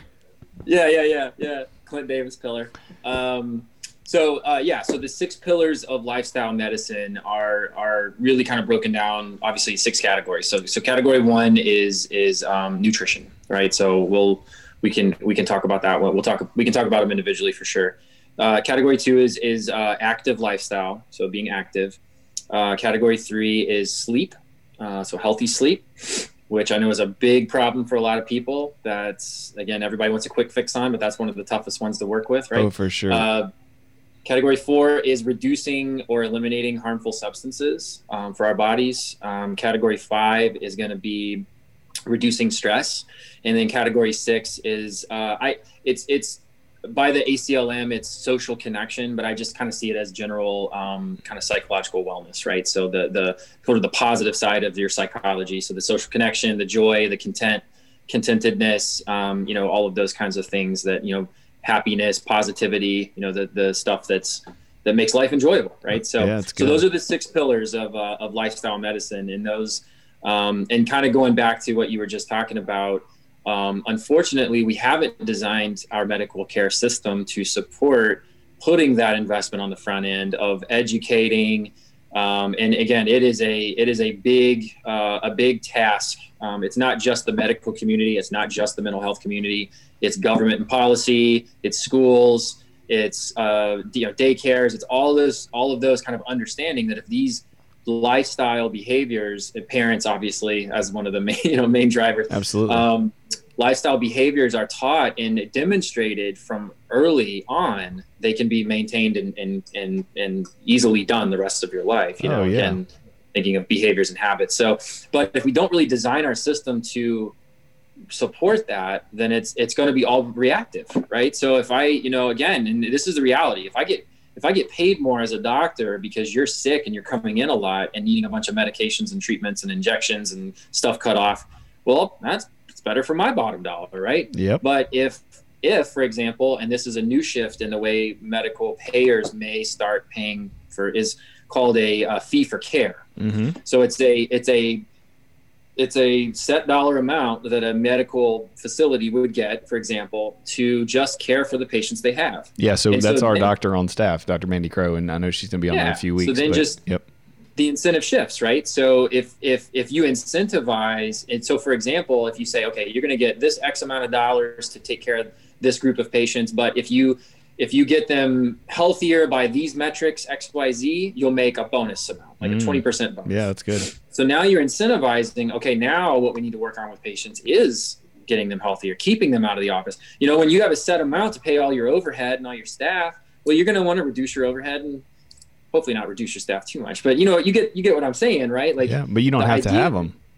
Yeah, then the idea then becomes, okay, well, if I can keep people out of my doors, then I don't I don't need to pay a lot of extra costs and then, you know, so that keeps them healthy, that keeps them, you know, not getting Yep. sick. So that again, kind of shifting the model. So so uh, but it's never too late, I tell people, to start incorporating these lifestyle changes. Yeah, it's good. I mean, I would say the seventh one, if, since I'm making it up, um, is uh, if I'll add it to your list, is like a, a like forming a foundational positive belief. You know, because underneath all of that, you know, modification, they can't do it if they don't love themselves, if they don't value themselves, if they don't have a system underneath all of that in which says I deserve good things. You know, which because all of those, you know, all of the terrible things we do for ourselves is trying to cover up and cope with the terrible feelings we have of sadness and grief and loss and uh, loneliness and you know and so we're just using all of these things whether I mean eating drinking you know not working out to self-destruct and so that's Yeah. where and i know me and you have talked about this and you believe it but it's like that's where the connection of hey you need a therapist you know like hey you need to go work on your mental health and not just your mental health like coping skills but you need to figure out what it is that keeps you from not being able to do these things that are the basic building blocks of a healthy life, pillars of a of a healthy life lifestyle. So yeah, I mean that's that's good stuff. So- yeah, so yeah the base of uh, the the central core of the lifestyle training I've, I've done so far, the central core theme, when again when understanding the the person and the person's motivations is is obviously you know the the middle of that core is the who. Mhm. You know, who am I? Who am I? What what am I? What do I do? You know, Yeah, that, identity. that defines kind of who I am. Who am? Yeah, the identity, right? Kind of that basic kind of very inner core, you know, identification of being comfortable in my, you know, with who I am. I know what I'm about. Um, then, then kind of out from that flows all of these other things, right? So, that's great. um, but yeah, if you don't know who you are, if you don't know kind of what you're about, um, that is something that, that I, I will work on with patients because I'll ask them, Hey, what are, what are your health priorities? Well, I don't really know. I don't really have any, you know, I'm like, okay, well, let's, let's talk about that. What, what do you think that is? Oh, well, you know, and then we, we kind of peel again, peel the layers back. Well, my parents didn't really talk about it much. And, you know, I didn't, they didn't really didn't, you know, they just ate whatever they wanted and they're overweight and they have, and I'm like, okay, well, you know, and then again, using some of those motivational interviewing skills and learner centered skills, it's like, okay, well, what are your, what do you think is something you might want to avoid in the future? What's a, what's a health condition you may not want? Or what, what about the, your parent situation? Does it concerns you if I pick up on that? You know, so kind of letting them realize, oh yeah, I don't really want to have diabetes when I'm, you know, 55 years old. It's like, Yeah. okay, well, let's talk about that. Um, and then, and then again, using lifestyle modifications and lifestyle changes, you know, we could, we could get there, you Absolutely. know, and It's also shame. So- it's also shame reduction. You're you're not Yeah. you're, not saying I have all the answers and you're an idiot and can't believe you're doing your life like this.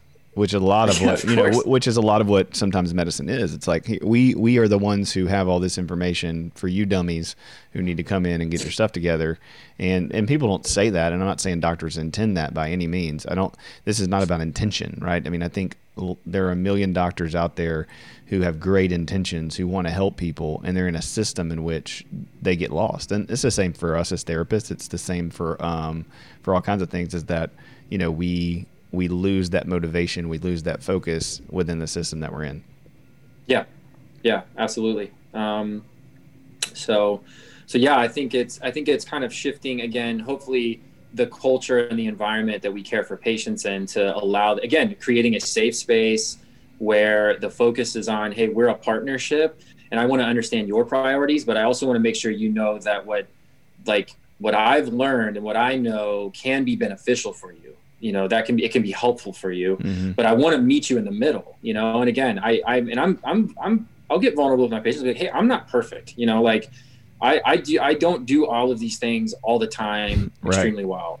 I'm, I'm I try to be like you always say I try to be good enough. Mm-hmm. You know I try to and I don't I don't and the one I, one thing I used to do a lot is beat myself up for messing up or not doing well with something. But I, I like just I'm like it, you know for example like you're taught how to you got to forgive others and forgiveness like forgive yourself for goodness sakes you know learn how to forgive yourself and learn how to move on mm-hmm. right like yesterday happened okay let's move on. Let's yeah, do better this time. It's sure. okay. Yeah, you know? I think I think you know, and for us as Christians, it's like the the forgiveness is already there. All you have to do is accept it, right? I mean, it's so impossible for us to to to like let go of our own stuff because it's our stuff. But if we can accept yeah. forgiveness that's already freely given, you know, by God, then it's such it's such an it's an easier segue. Because I know for me, when I'm beating myself up about whatever imperfections I have, it's like yeah, if I if that if I do that on my merit or my ability to not do those things, then it just eats me up. But if I can really oh, yeah. Accept the scandalous forgiveness that God has given me, then if I mean, who am I, right, to forgive myself if God's already done that? Yeah, exactly, exactly. Yeah, yeah. It's good. It's more just like the the thought process. It's no, like for I sure. To, I got to beat myself up because I I ate my cake. I ate the cake yesterday. Like I was like, let's talk about that. again, going back to the nutrition, I, I really loved, by the way, um, your the Ashley and, and Rachel. Rachel. right? That yep. did the yeah the nutrition podcast. I thought that was absolutely fantastic. Just again, relationship with food and our thought processes about food. I even I just had that discussion with a patient today because I, I mentioned you know again healthy lifestyle. This is this is for for nutrition. This is what I recommend. Yeah. Do you hand out our, pod, well, our podcast? Do what? I said you guys start handing out the podcast uh, to people. Oh yeah, yeah, yeah. I need to hand it out. Like, just listen to this. No, but she was like, she's like, oh gosh, I, I had cake yesterday and like acted all guilty. And I was like, well, I was like, I was like, I don't, I don't see any food as inherently good or bad. You know, it's just, it's just food, right? Mm-hmm. And then, so let's acknowledge that foods have different health profiles, and let's acknowledge that cake tastes really good. Like that's yep. okay. You know, it's full of sugar and butter and wheat, and that all tastes delicious. You know, let's let's yes. admit that to most people. To most people like let, us admit that tastes delicious and that you enjoyed it, and that is okay. Do you, right? but do you still like red velvet? Is that what your thing is? I love red. Yeah, That's I love right. red velvet cake. Right. Yeah, don't tell them. Don't tell my secrets, man. but um, but I'm like, but if you ate cake you know most of the day every day well then yeah you're you're going to have the health profile of cake is really not that helpful for you you know? It may you know like that's sure. how i like to see it right? And that's i think what they were talking about is like let's not let's not have a relationship that means it's it's inherently good or inherently bad. It's it's just it's just food. And let's talk about what foods have a better health profile than other foods and what foods do i know you can eat that will keep you the healthiest the longest and keep you out of my office you know so that's how i kind of frame it that way. So that's a that's a, a kind of a counseling tip. But so since we're talking about food um, in general the best recommendation is going to be a mediterranean style diet or mediterranean style way of eating. I hate the word diet so i just say mediterranean style way of eating or lifestyle if you will. Um, generally plant-based is probably best but i understand for a lot of people that's that's not part of their culture that's not part of what they enjoy. So again we meet in the middle right? It's um, you know, if you eat red meat every day, let's find some strategies to reduce that. You know, I'm not going to say don't eat red meat to somebody that's a steak and potatoes kind of person. Yeah, yeah. You know, like let's work on that. Freaking let's, liberal. let's work with that. What are you, liberal? You're a liberal now. You you want people to eat salads? I know. I know. Jeez. Eating salads? Rabbit food, man. Rabbit food. Absolutely. So um, I get it, man. I, so I always JC. I'm like, uh, what did you make? She's like, I made this pasta dish or blah blah blah. I'm like, is there meat in this? She's like, no, meat does not have to be in everything. You know, it's like I know it's just I an know. instinct. You know, it's like no, it's like where's the chicken? Exactly. yeah, it's like and hey, look, and, and look, I acknowledge that. Like it's it's like hey, if you if culturally you like, I have you know again, the other day I had a patient. She's like, I grew up I grew up in an Italian family. We love pasta. I was like, okay, then eat pasta. That's fine. Like, and I'm not going to tell you to eat whole wheat pasta because let's be honest, it does not taste that. It's great. terrible, and it's not that much yeah. better for you it's just like it's just not that satisfying, you know, like in all reality. And I'm, you know, shame on me for saying that, I guess. But anyway, I just say, hey, look, let's let's just focus on portions or let's focus on the frequency. Yeah. You know, like those are things those are things that I think would be reasonable um, to think about and you know what could work best for you and kind of throw it back to the patient and go mm-hmm. you know what i could probably just eat it less frequently during the week okay perfect that's your first goal you just set your first goal you know go from go from every night to like five nights a week you know it's your first goal. And and then substitute it with x mm-hmm. you know again giving people something else that they can use in lieu of the thing you're asking them to stop. You know that's that's a huge part of lifestyle counseling is to go and it's easy for me to say don't eat pasta but I have to go, okay, well, I, I, would advise you not to probably don't need to eat as much pasta, but what else can you eat? Yeah. You know, you can maybe, maybe try quinoa, maybe try lentils. Spaghetti try, squash you know, is really good when uh, JC has this squash, thing. Zucchini she, squash, yeah, or zucchini noodles. Yeah. Yeah. That's, yeah. It's super good, man. Yeah. Yeah. So again, just other ideas of like, okay, maybe try this instead, yeah. you know? Um, so really and honestly to be honest that's really kind of it when it comes to the nutrition piece it's mm-hmm. not it's not really complex the way i break it down simplest to patients is i say try to eat food that looks real right look you on know, the back like, of the box and if it has 17 ingredients you might not want to eat it yeah. And honestly, if it's in a box, you probably shouldn't eat it. you know, let's be honest. So, so, and again, I, I, I, it's not, you know, I, I don't like to talk in absolutes, but the general idea is if the food has been changed in some kind of way, processed, if you will, mm-hmm um, usually stuff gets added to it in that processing feature, unless you did it yourself, right? Like, like you made the smoothie, you made the granola bar, whatever. That's you know what's in it, right? No big deal. But you go into the store and you buy something in a package. Well, you know, look at the label, read it, learn how to read it. Go to go talk to a nutritionist. You know, let them help you work through that um, or just understand that it's in general try to focus on foods that just look real yep. you know they're it's fruits it's vegetables it's nuts it's using olive oil as a cooking as a cooking substance it's um, it's whole grain carbohydrates like quinoa lentils beans peas um, you know barley oats things like that in lieu of processed rice processed pasta processed bread because that's all processed right yep. so like in Louisiana, I can, I'm not going to show up in Louisiana and be like, "Hey guys, don't eat rice." You know, yeah, like yeah. come on, let's be. And it, it just is realistic. It's like, okay, well maybe we can work on portion sizes. Um, or in the Navy, I had a large Filipino population. I'm like, culturally, rice is huge. Mm-hmm. So it's like that's like it's like I'm not going to ask you to take rice away. I'm just going to ask you to decrease your portion size, or maybe you don't eat it every day. Absolutely. You know, let's work on that. You know, um, so anyway, that's just just practical you know again be practical work you know that's that's what i would advise a healthcare provider to do is be practical with your patient work with them meet them in the middle you know support them and encourage them give them the knowledge that'll help well you're also speaking and, to them as an individual instead of a group you know yeah. i think that's one of the biggest problems in so many systems now is that we because of uh, efficiency quote unquote and money we want to give everybody the general answer you know, we want to say yeah. everybody needs to do this. Everybody needs to do that. Everybody who's this should do this. You know, and it's like, man, right. we have to break it down of like you tell me about you and what you can tolerate and what you can't tolerate and what your family system is and what you're used to and how that affects you emotionally. And yeah, that takes time and you might not make as much money, you know, long term, but you man, you make the world a lot better place. You get yeah, people to absolutely. do what you're asking them to do and make changes, and that in itself is such a payoff that you can never imagine. Exactly. Yeah. Yeah. So, um, so that that's pretty much kind of the nutrition piece in a in a nutshell, pun intended. See what I did there? Yep. Except for your aller- allergy guys, you know, like it's it's a struggle. I will give a shout out to the allergy people. I know that you know talking about yeah. food can always be like, well, I can't do any of that because I can eat like twelve things. So again, it's always just doing right. finding a way to do what's best for you and your body size and, and who you are. Um, yeah, yeah, exactly. And and and again, like that's my other caveat is like, look, the Mediterranean diet is kind of the general recommendation, but let's work together on what's going to work best for you. Yep, you know, maybe we incorporate a couple of the strategies underneath Mediterranean, but maybe there's some other things that just make more sense for you. Maybe you do have some sensitivities or allergies that we have to, we definitely need to keep that off your radar. Um, and we'll be smart about that and we'll work with our nutrition team and stuff like that. But, um, you know, again, I think, I think for the, the average person out there that's maybe looking for that kind of advice or what should I be doing? Um, that that's generally what I what I that's the go to right. So in, in and I'll tell you in our world in medicine, the Mediterranean diet as as it as it's studied uh, has um, just just tons of evidence of proven benefit mm. to not only reduce the chances of getting things like high blood pressure, uh, blockages in the arteries of the heart or heart disease and heart attacks, strokes, diabetes, cancer.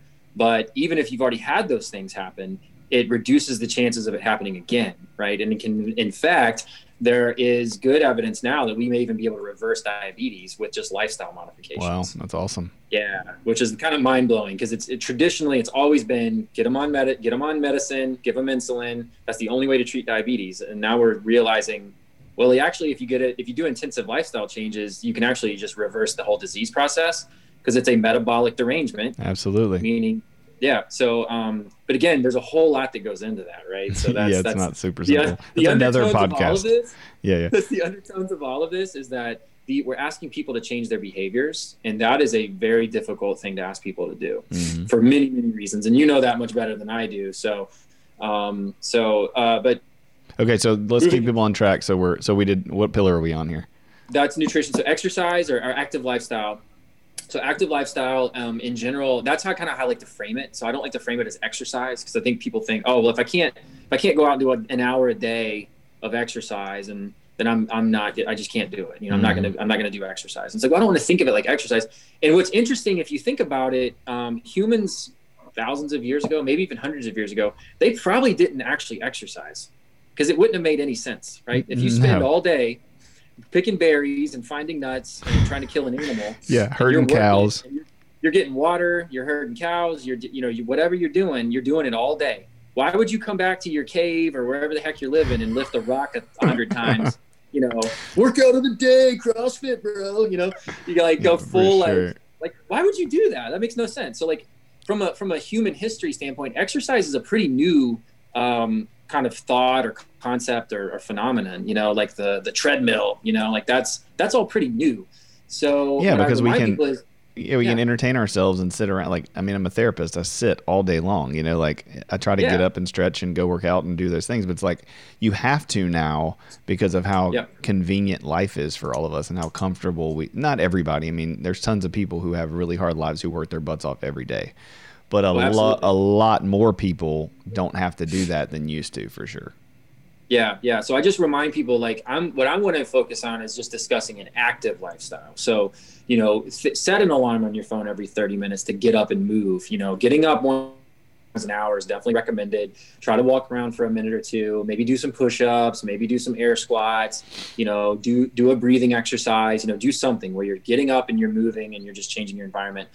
I also stretch. remind people because I yeah, just stretch. Like I see a lot of uh, I see a lot of professionals in the area, and I, I remind them, especially now everybody's working from home, which is a whole nother. We can talk about that later, but um, you know the in the professional world or no matter what you do your productivity goes up if you take regular breaks believe mm-hmm. it or mm-hmm. not you don't you know it's not sitting at a computer and trying to do something for more than really more than 20 minutes to 30 minutes is usually counterproductive you know you kind of get especially after lunch right we've all been there oh, you know sure. you're dozing off you're reading the same sentence 15 times you're not really paying attention to what you're doing so that's your cue to get up and move um, and uh, and no set that alarm get up and move take the stairs, walk from the back of the parking lot, you know, stuff that's just totally out of the normal, right? Like we're always fighting over that parking spot really close to the target or the wherever we're going.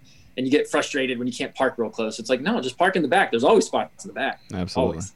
We call it I mean? we call it Target in Louisiana, Stephen. Excuse me, Target, Target. I know you guys got that French, that French stuff going on. So, uh, so, uh, but, but yeah, like park in the back and walk and take the extra time to walk. You know, like you never know. Like maybe uh, when you're walking from the back of the parking lot, you look up at the sky, you might see some birds up there, you know, that you never would have noticed, you know, so it's just just simple stuff. So I go through some, some ideas. A lot of people don't like treadmills, right? Like they're just, you know, like I did, I did this. Can't stand mean, doing I'm, a treadmill. Anyway, I don't like treadmills. I was going to say something about a, a gym here that has treadmills, but I'm like, I don't need to, I'm not going to put that out there, but I don't like treadmills. I don't like treadmills. So, um, and I think a lot of people don't like treadmills. So, I'd like to talk to people about let's be practical about your activity, right? So, maybe it's a walk around your neighborhood with your wife at night, or your or your spouse or whoever. Uh, maybe it's a whole family outing, right? Your whole family. You, you, you do dinner and you all go. You put all your phones down. and You go take a walk. Yep. Right. I mean, luckily I live in Florida. It's it's generally pretty much every day you can go outside. It's mostly sunny all the time. There's very few days you actually have to put a jacket on you know so it's like there's no excuse to not get out after dinner and go take a walk right yep. around your neighborhood. Yeah, everybody can so, wake up and set their yeah. alarm and do 10 minutes of stretching. Yes. I mean, literally yes, just bend over. Yep. not, but, eh, well, not every single person. There are people who can't get up and do it. But for the majority that we're talking to, the general public, you know, we can get up and, you know, roll our shoulders and, and breathe and touch our toes or at least try to and, you know, move around a little bit, shake our hips, you know, all the things that we need to do. And that literally, I mean, I do this every, almost every morning for jujitsu. And it's like, it takes me like 10 minutes to do my whole body. And now I'm not super yep. stretched out, but it's just like it's a routine that I try to get into and I forget about it and, and then I pay for that. But the reality is is like when I'm doing it, I'm like, oh, I don't want to do this. And then I'm like, I literally got a glass of coffee, sat down in the little the room. My son's next to me talking to me while I'm just stretching really quick. Like mm-hmm. but man, that starts my day off with such a purpose and such a like, you know, the right oxytocin and the right chemicals and all those things. Yeah, absolutely. And so, and again, this is again where I like to customize with patients. Okay, um, yeah, you don't like gyms. I get that. A lot of people don't. So what what do you like to do? And they're they're like, I don't know. What'd you do when you were younger? I really like throwing the frisbee. Well, why don't you find a way to throw the frisbee? You know, go outside and throw the frisbee. The best exercise or activity is fun exercise. Absolutely. right? Because that's sustainable. You don't even know your heart rate's getting up because you're having a good time. You know, that's the stuff that that's gonna gonna last you. So um, so again, I like to work with people on that, but I, I, just like to focus on it being an active lifestyle. You know, the traditional recommendation is 150 minutes of moderate intensity exercise every week. Um, moderate intensity defined as difficult to hold a full conversation. So that's like a brisk walk. That's kind of a, a bike ride where you're pushing it a little bit. Um, that could be a, a, simple little game you're playing outside where you're moving, you know, kind of kind of gingerly. You know, that's that's moderate intensity. So anything above that is is more what we call vigorous exercise, and then in general you can get less of that.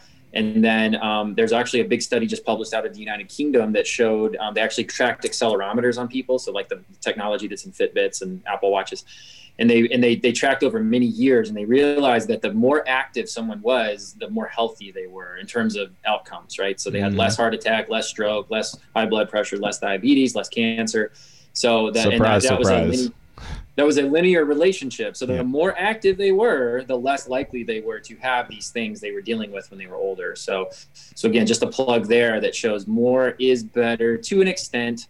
And then I also say anything's better than nothing. Mm-hmm. Okay, so don't feel sure. overwhelmed that you have to do some crazy, super intense, high high intensity, you know, cr- yeah, cr- whatever CrossFit, whatever you want to call it. Just you don't have to do crazy stuff. Hit just, workout. Just move.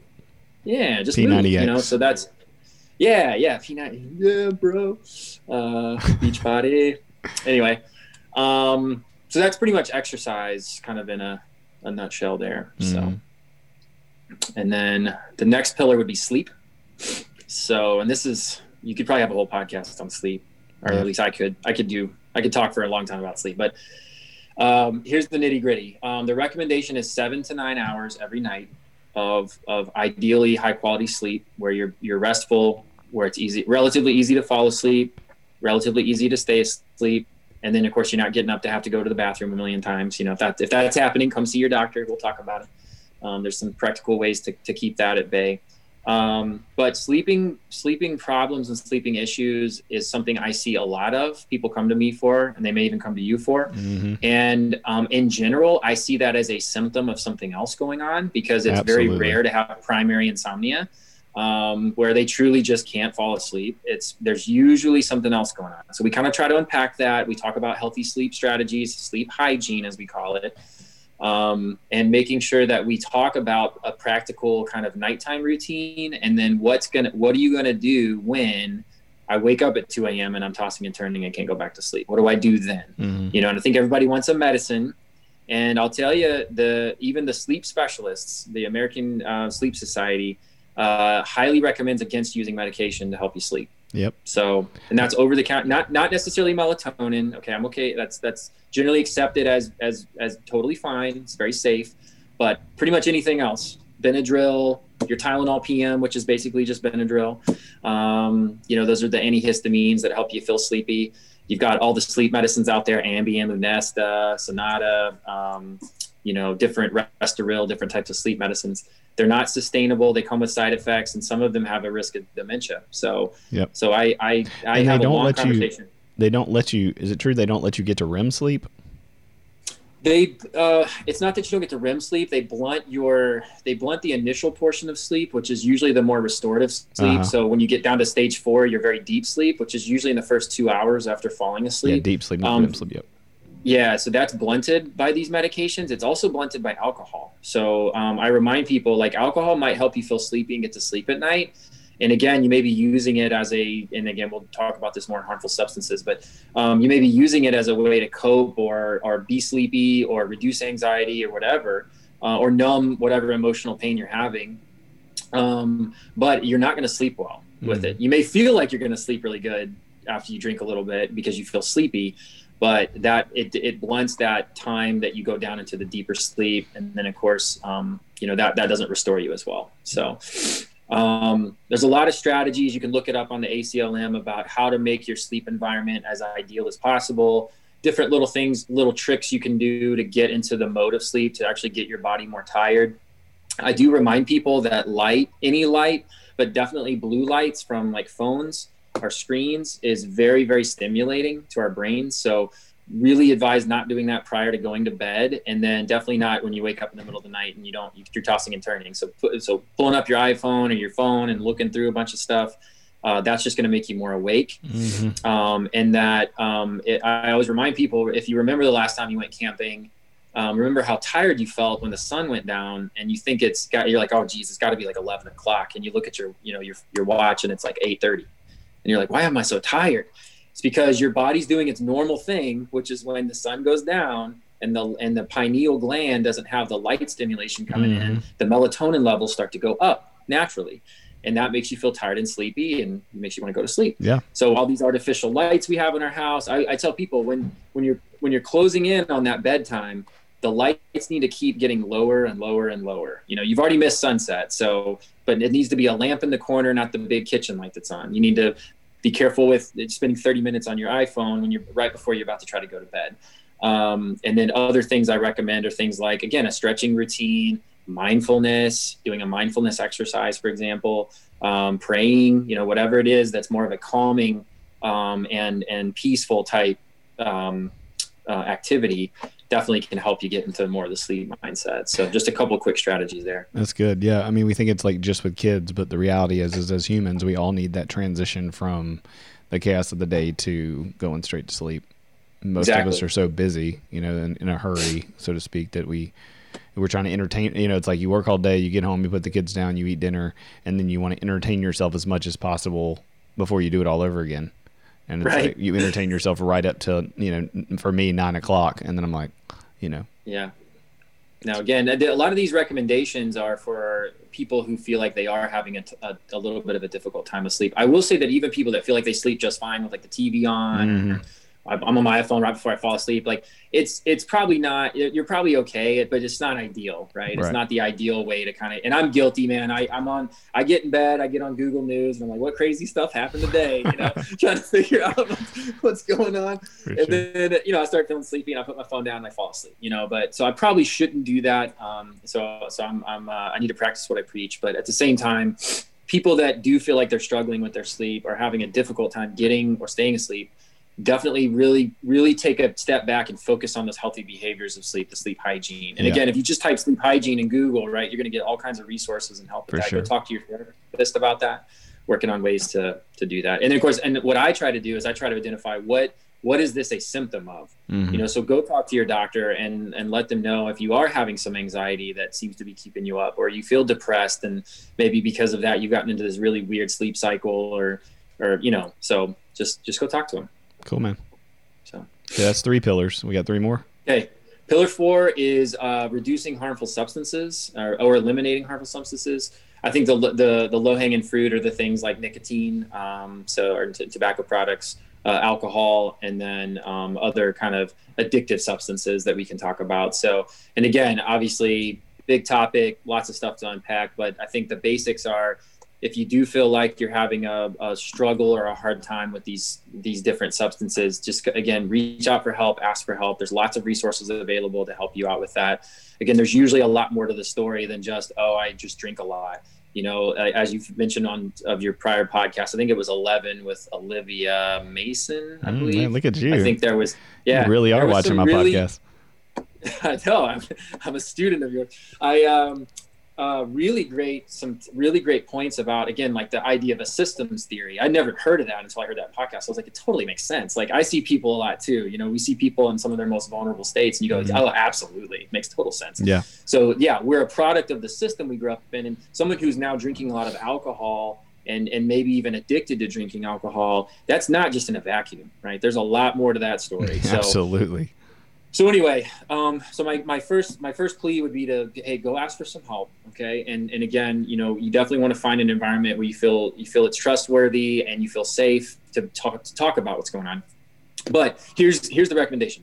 Um, any nicotine product, to the best of our knowledge, does have some health consequences associated with it. Now, obviously, cigarettes are the most traditional one, um, and they do have probably the most severe health consequences. And it's it's really it's so well known now that uh, when I see, I think I hear a lot of doctors when they hear someone's a smoker, they get maybe judgmental, um, maybe kind of um, like almost like scoffing at it, like, oh, why would you smoke? You know? And I'm like, well, th- you know, don't, don't, that's not really a great reaction in my opinion. really what it probably should be is I think, I think most people who smoke know it's probably not good for them, mm-hmm. you know, mm-hmm. and I think they know that by now. I think most people know that. Um, yeah, it's right there on the pack. Better, yeah, it says it. Yeah. Surgeon General. Yeah.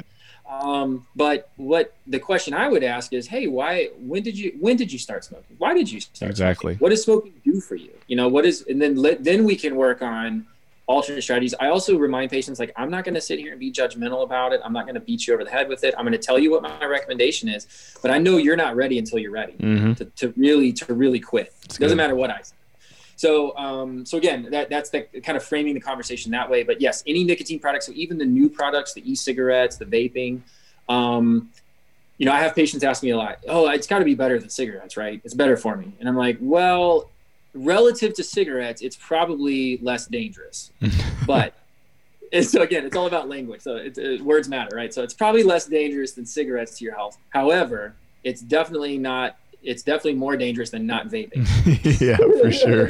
you know, like remember that any nicotine exposure to your body, again, let's acknowledge that nicotine can give you, you know, positive psychological effects. It can help you focus. It can help reduce your stress levels. Maybe it's a habit you've gotten into. Maybe it's just like, I get really stressed out when I'm in my office. I need to go outside and do something. And right now it's smoking cigarettes um, or smoking, a, you know, doing my vape or whatever um, you know, let's talk about that. But that's again, let's acknowledge that any nicotine exposure does come with some risks, um, health risks, and it's specifically cardiac disease and cancer risk. Um, and then um, al- alcohol. Right now, the, the general recommendation for alcohol is two standard drinks for men per day, or one standard drink for women per day, and ideally no um, episodes where there's four per episode for men or three per episode for women. Um, and again, as, as a rare circumstance, so to speak. Um, and again, you can look up what, what is a standard drink. You know, we can look, we can, you know, that that's information's online. You can look that up. Um, and then, um, and then basically now there's some recent data published out of Great Britain of all countries when it comes to alcohol consumption. No offense to anybody who's Britain, but um, the uh, that actually any alcohol exposure may not be good for us. Mm. So and I know that there's that goes back and forth, right? So it's like, oh, a glass, a glass of red wine a day, it's really healthy for me. It's sure. part of the Mediterranean diet. Um, you know, again, I just I just always tell people all things in moderation. And um, if you find yourself using alcohol for anything other than just kind of enjoying it, uh, then we then maybe come talk to us. Um, and if that enjoyment is a lot of drinks all at one time, if that's how you interpret enjoyment of it, then we also need to probably talk about that as well because yeah. there are health consequences associated with alcohol, such as high blood pressure, uh, heart disease, um, stroke risk, AFib, which can lead to strokes, and then atrial fibrillation. Sorry, that is a um, a fast heart rhythm that you can get related to alcohol drinking, and then of course liver disease. I think that's something people kind of know about. Um, it also triggers so, your anxiety and your depression and all kinds of things. So, I mean, you know, yeah, and it's a, it's it's a it's a it's a poor band aid over a bleeding wound, to be honest, mm-hmm. as far as a treatment. But I, it, it's understandable why people why people would want to Absolutely. use something like alcohol because it is a it is a depressing agent, right? So the the receptors in the brain that it acts on um, basically help slow down brain processes. Um, again, hence feeling tired while you drink it. They reduce inhibitions um, and and relative numbing of emotions. You know, mm-hmm. so you have um, you know, decisions were made, right? Yes, uh, decisions were made. Decisions were made. Uh, There's a Brad so, Paisley um, song about alcohol that's so true. So so again and, and again i i am not perfect. I'm not the poster child of you know have i had some moments where um i, I drink probably more than i should have? Yeah i mean i, I luckily have never gotten in trouble and i don't plan to i, I can i can attest to that. Now that i have children it's like it doesn't happen really ever because you know get, sure. the kids still get up at 6 or whatever you know so oh yeah um, speaking but, of that the whole sleep thing like if you have kids under five like you're you know you're, you're out usually anyway. Like I, I had a patient today. She's like, "Yeah, I've got twin seven month olds at home," and I was like, "Well, I was like, we'll talk about sleep, but it's a wash right." Yeah, we'll like, we'll skip that pillar. We'll just yeah, well, I'll mention it, but we, we all know it's gonna be a lot. Um, and then um, okay, so pillar number five is reducing stress. Okay. Right. So you've got two more to go, and we got about 15 minutes just to give you a heads up. Yeah, I'll be super quick. Um, and, and so so this is more your lane anyway. So reducing stress so what i like to talk about with patients is um, if you are in a situation that feels stressful i think let's let's try to identify why it feels stressful. Like what is the trigger? What is the situation? What is the context? Um, and and then ultimately let's talk about some strategies to try to reduce that stress. So i remind people like there's a lot in our lives that we try to control but you just can't mm-hmm. right? There's a lot that happens. Like i said people are going to be people um, you know, and and things are going to happen that are that are very well outside your control. But what what can you be empowered to do? And I like to use that that term rather than you, what you can control. It's more about your empowerment and how yeah. you feel and react and cope with different things. Is you know maybe it's your attitude, maybe it's your effort, maybe it's your mindset, maybe it's your perspective. You know these are things you can be empowered to shift and change, and we can talk about those as strategies to try to reduce stress maybe it's it's literally removing the stressor. Um, if, if it's something easy to do or practical to do or an environment you can change then there you go. And sometimes people just need the validation of oh for sure. yes that is the right that is a good that is a good choice for me or that is a that is a, a choice that'll probably help me feel healthier. And then i also remind people uh, regular again regular physical activity taking care of your body trying to get good sleep at night trying to eat pretty decent food you know all these other pillars kind of add up to reducing your stress um, and then mindful, I'm a big fan of talking about mindfulness, teaching people mindfulness, um, cognitive behavioral therapy. I'll do, again, I think a lot of primary care, even primary care docs who really should be pretty well, pretty well versed in mental health, you know, disorders and treatment. Um, just as much as I can talk about Zoloft and all the side effects and risks and benefits and dosing and titration, I should be able to do CBT at least at a basic level. Yeah, for you sure. Know, that's my opinion. Absolutely. Well, yeah. I mean, if, if you uh, if you can just have a person doing some CBT CBT, you know, in the office, and then refer them out to somebody like us who does trauma therapy, who can get to the system stuff, who can work with addiction. Yeah, I mean, you're you're help. You're number one. You're validating the person right off the bat, which makes them feel safe, which then makes them feel like the person you're referring to them to is actually legit and can be helpful. But if you're yep. if you're not touching that at all, and you're just saying go to therapy then yeah, it's less likely for them to do it unless they're in a major crisis or they have someone else who is doing that.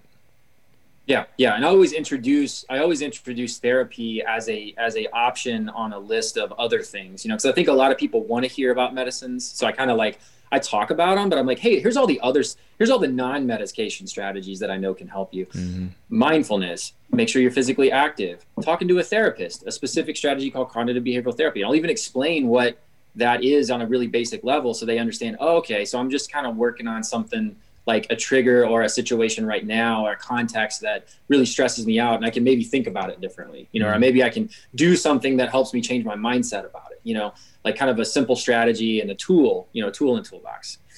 Um, so that's kind of reducing stress. And again, if you feel, I, I just advise people, if you feel like, you feel like it's, it's getting overwhelming and, and you're feeling kind of less empowered, you know, to have, have the, the, you know the emotional stability that you want in a situation you know come in and talk to us about it. You know let's let's let's talk about it and see what we can do.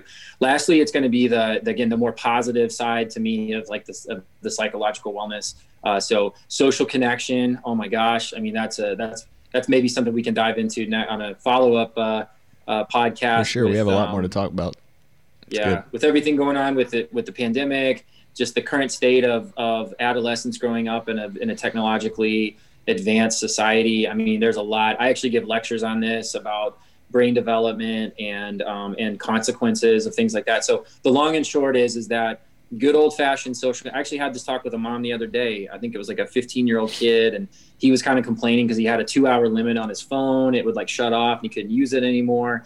And mom's like, "Well, he." I was like, I was like, you know what? We're actually, you know, the the healthiest way for for people to develop as growing up or even as adults is to just have good old fashioned human connection. Right. You know, just be with each other. You know, we were we we were like that for such a long time. Again, all of these all of these changes, like everyone living in their own little house and not really knowing your neighbors. Yep. And having you know, backyards and, instead of front yards backyards instead of front yards, going to work and coming home and not really having any engagement otherwise. You know, that this is all fairly new stuff. You know, we used to all have to rely on each other and mm-hmm. social connection was a huge part of our development and a part of our health, our, our health and happiness. Absolutely. So, so again, I give people some practical ways to do that. It's again, it's all in, it's all relative right now with, with COVID and the pandemic. And so I just remind people like, don't, don't miss out on reconnecting with people. Um, you know, and and you know, you and I, good example. Like years go by, right? And it's like, oh shoot, man, I haven't talked to Clint in a while, and and here we are. Saw you this summer, and then we touched base about this, and it's like it's just very.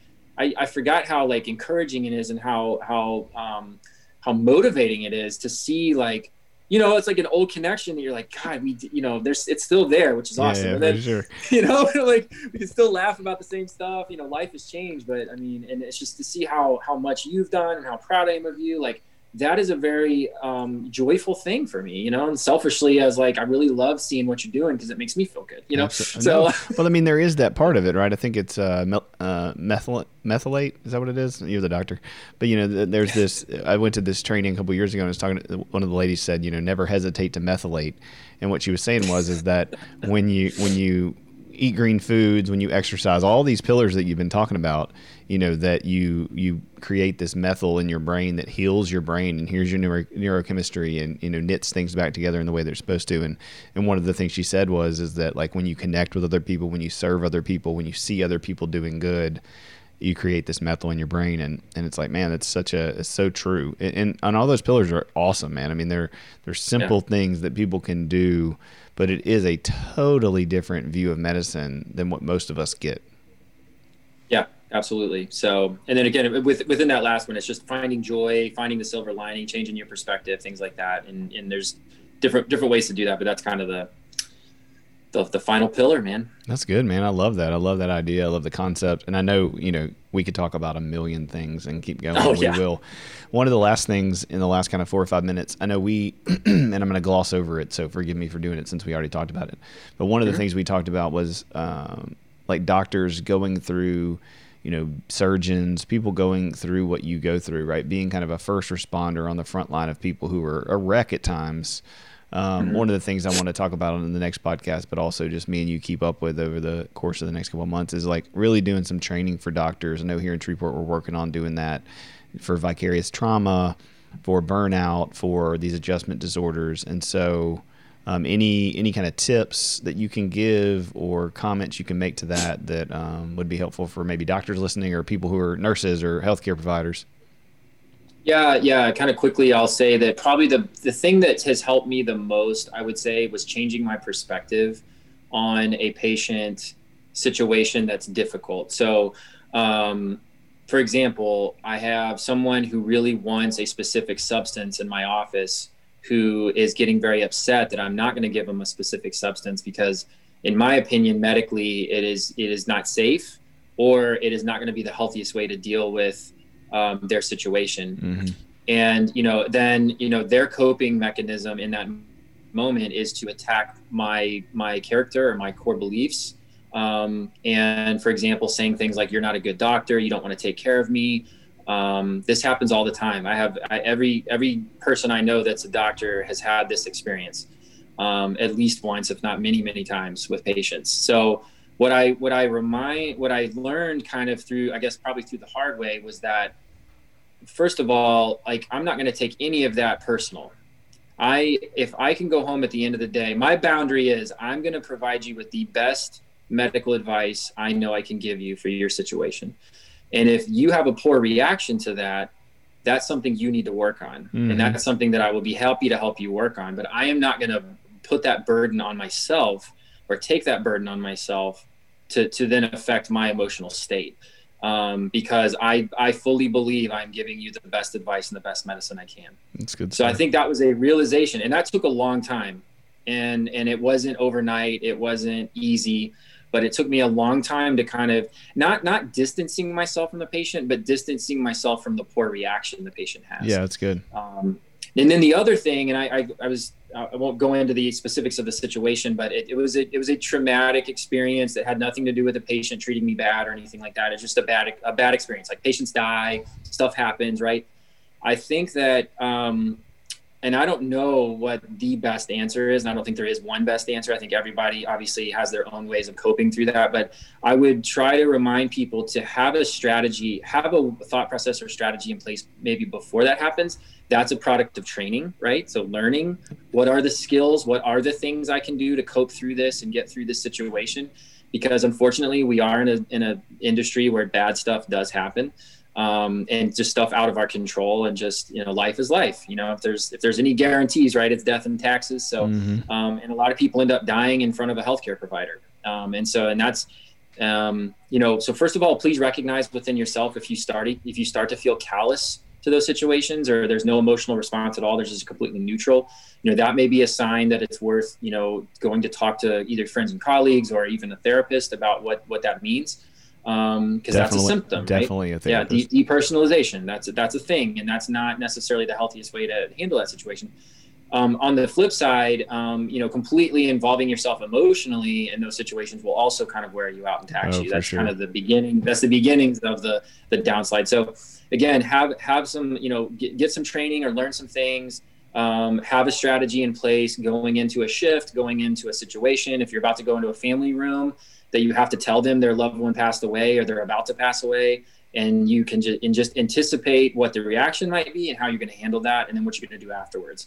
You know i will say one thing we did in the military which i really enjoyed was after tough situations we would debrief with the whole team. Mm-hmm. literally right after it happened we would get all together and just the different perspectives and this was the whole team. This was the, the doctors the nurses the all the technicians the support staff if, if security somehow was involved or the uh, the other other people like doc you know other officers of the day or whatever anybody involved with the situation gets together and we just kind of debrief through it. What happened? What did we do? And and I will tell you a lot of positives come out of that. You know, it's you realize how much you work together as a team. You realize you were you weren't the only one that experienced what just happened. Um, you realize that other people may have some advice on how they're going to cope with it um, or get through it. And so it's I think that's another strategy that can work really well. It's like a debrief type. And I think a lot of hospitals do that, but that would be another another recommendation. That's awesome, man.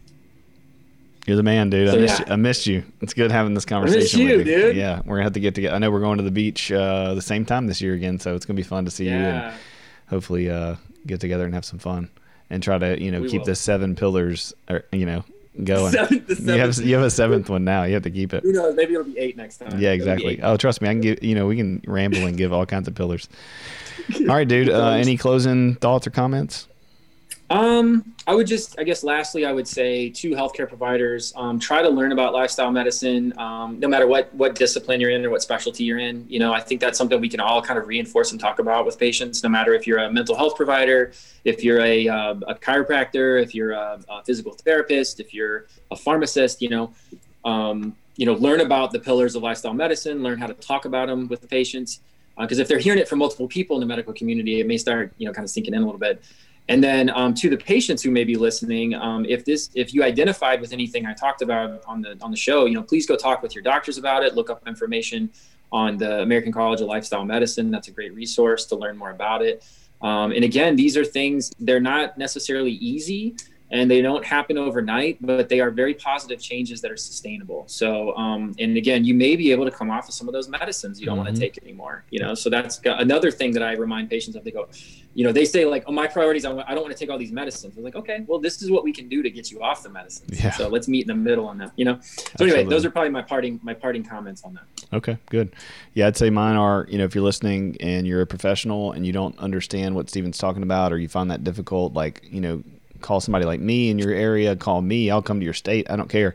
But get training on being trauma informed, understanding, you know, how to talk to someone, how to have those interview, the motivational interviews, um, you know, learn about, we didn't touch on this, but just human trafficking and abuse and, and things that people are going through that you might not be aware of in your office because you don't have a understanding of trauma and what people go through in the general population of America or the world at this point. Um, and then if you're a person, and you're listening and you're like, man, I just, I keep trying to do these things and these pillars sound great, but I just can't get them done a lot of that's going to have to do with your mental health and your ability to have someone walk weekly along with you to see what's going on in your life, to rule out things, to help you, you know, ho- have hope when you don't have hope, and when you're struggling and you you don't feel like you can do it, that they can, you know, push you along and help you kind of rule those things out. So. All right, man. That was fun. Love you, buddy. That was um, fun. I'll talk to you. Awesome. You did a great job. I mean, that was great information. I think super helpful to professionals, to the average person. Um, tell your wife, head, hey, and I'll see you yeah, soon. Same to you. All right, brother. Family high. Thanks for doing Bye, it, buddy. Bye. Yeah. Talk to you later, man. Bye.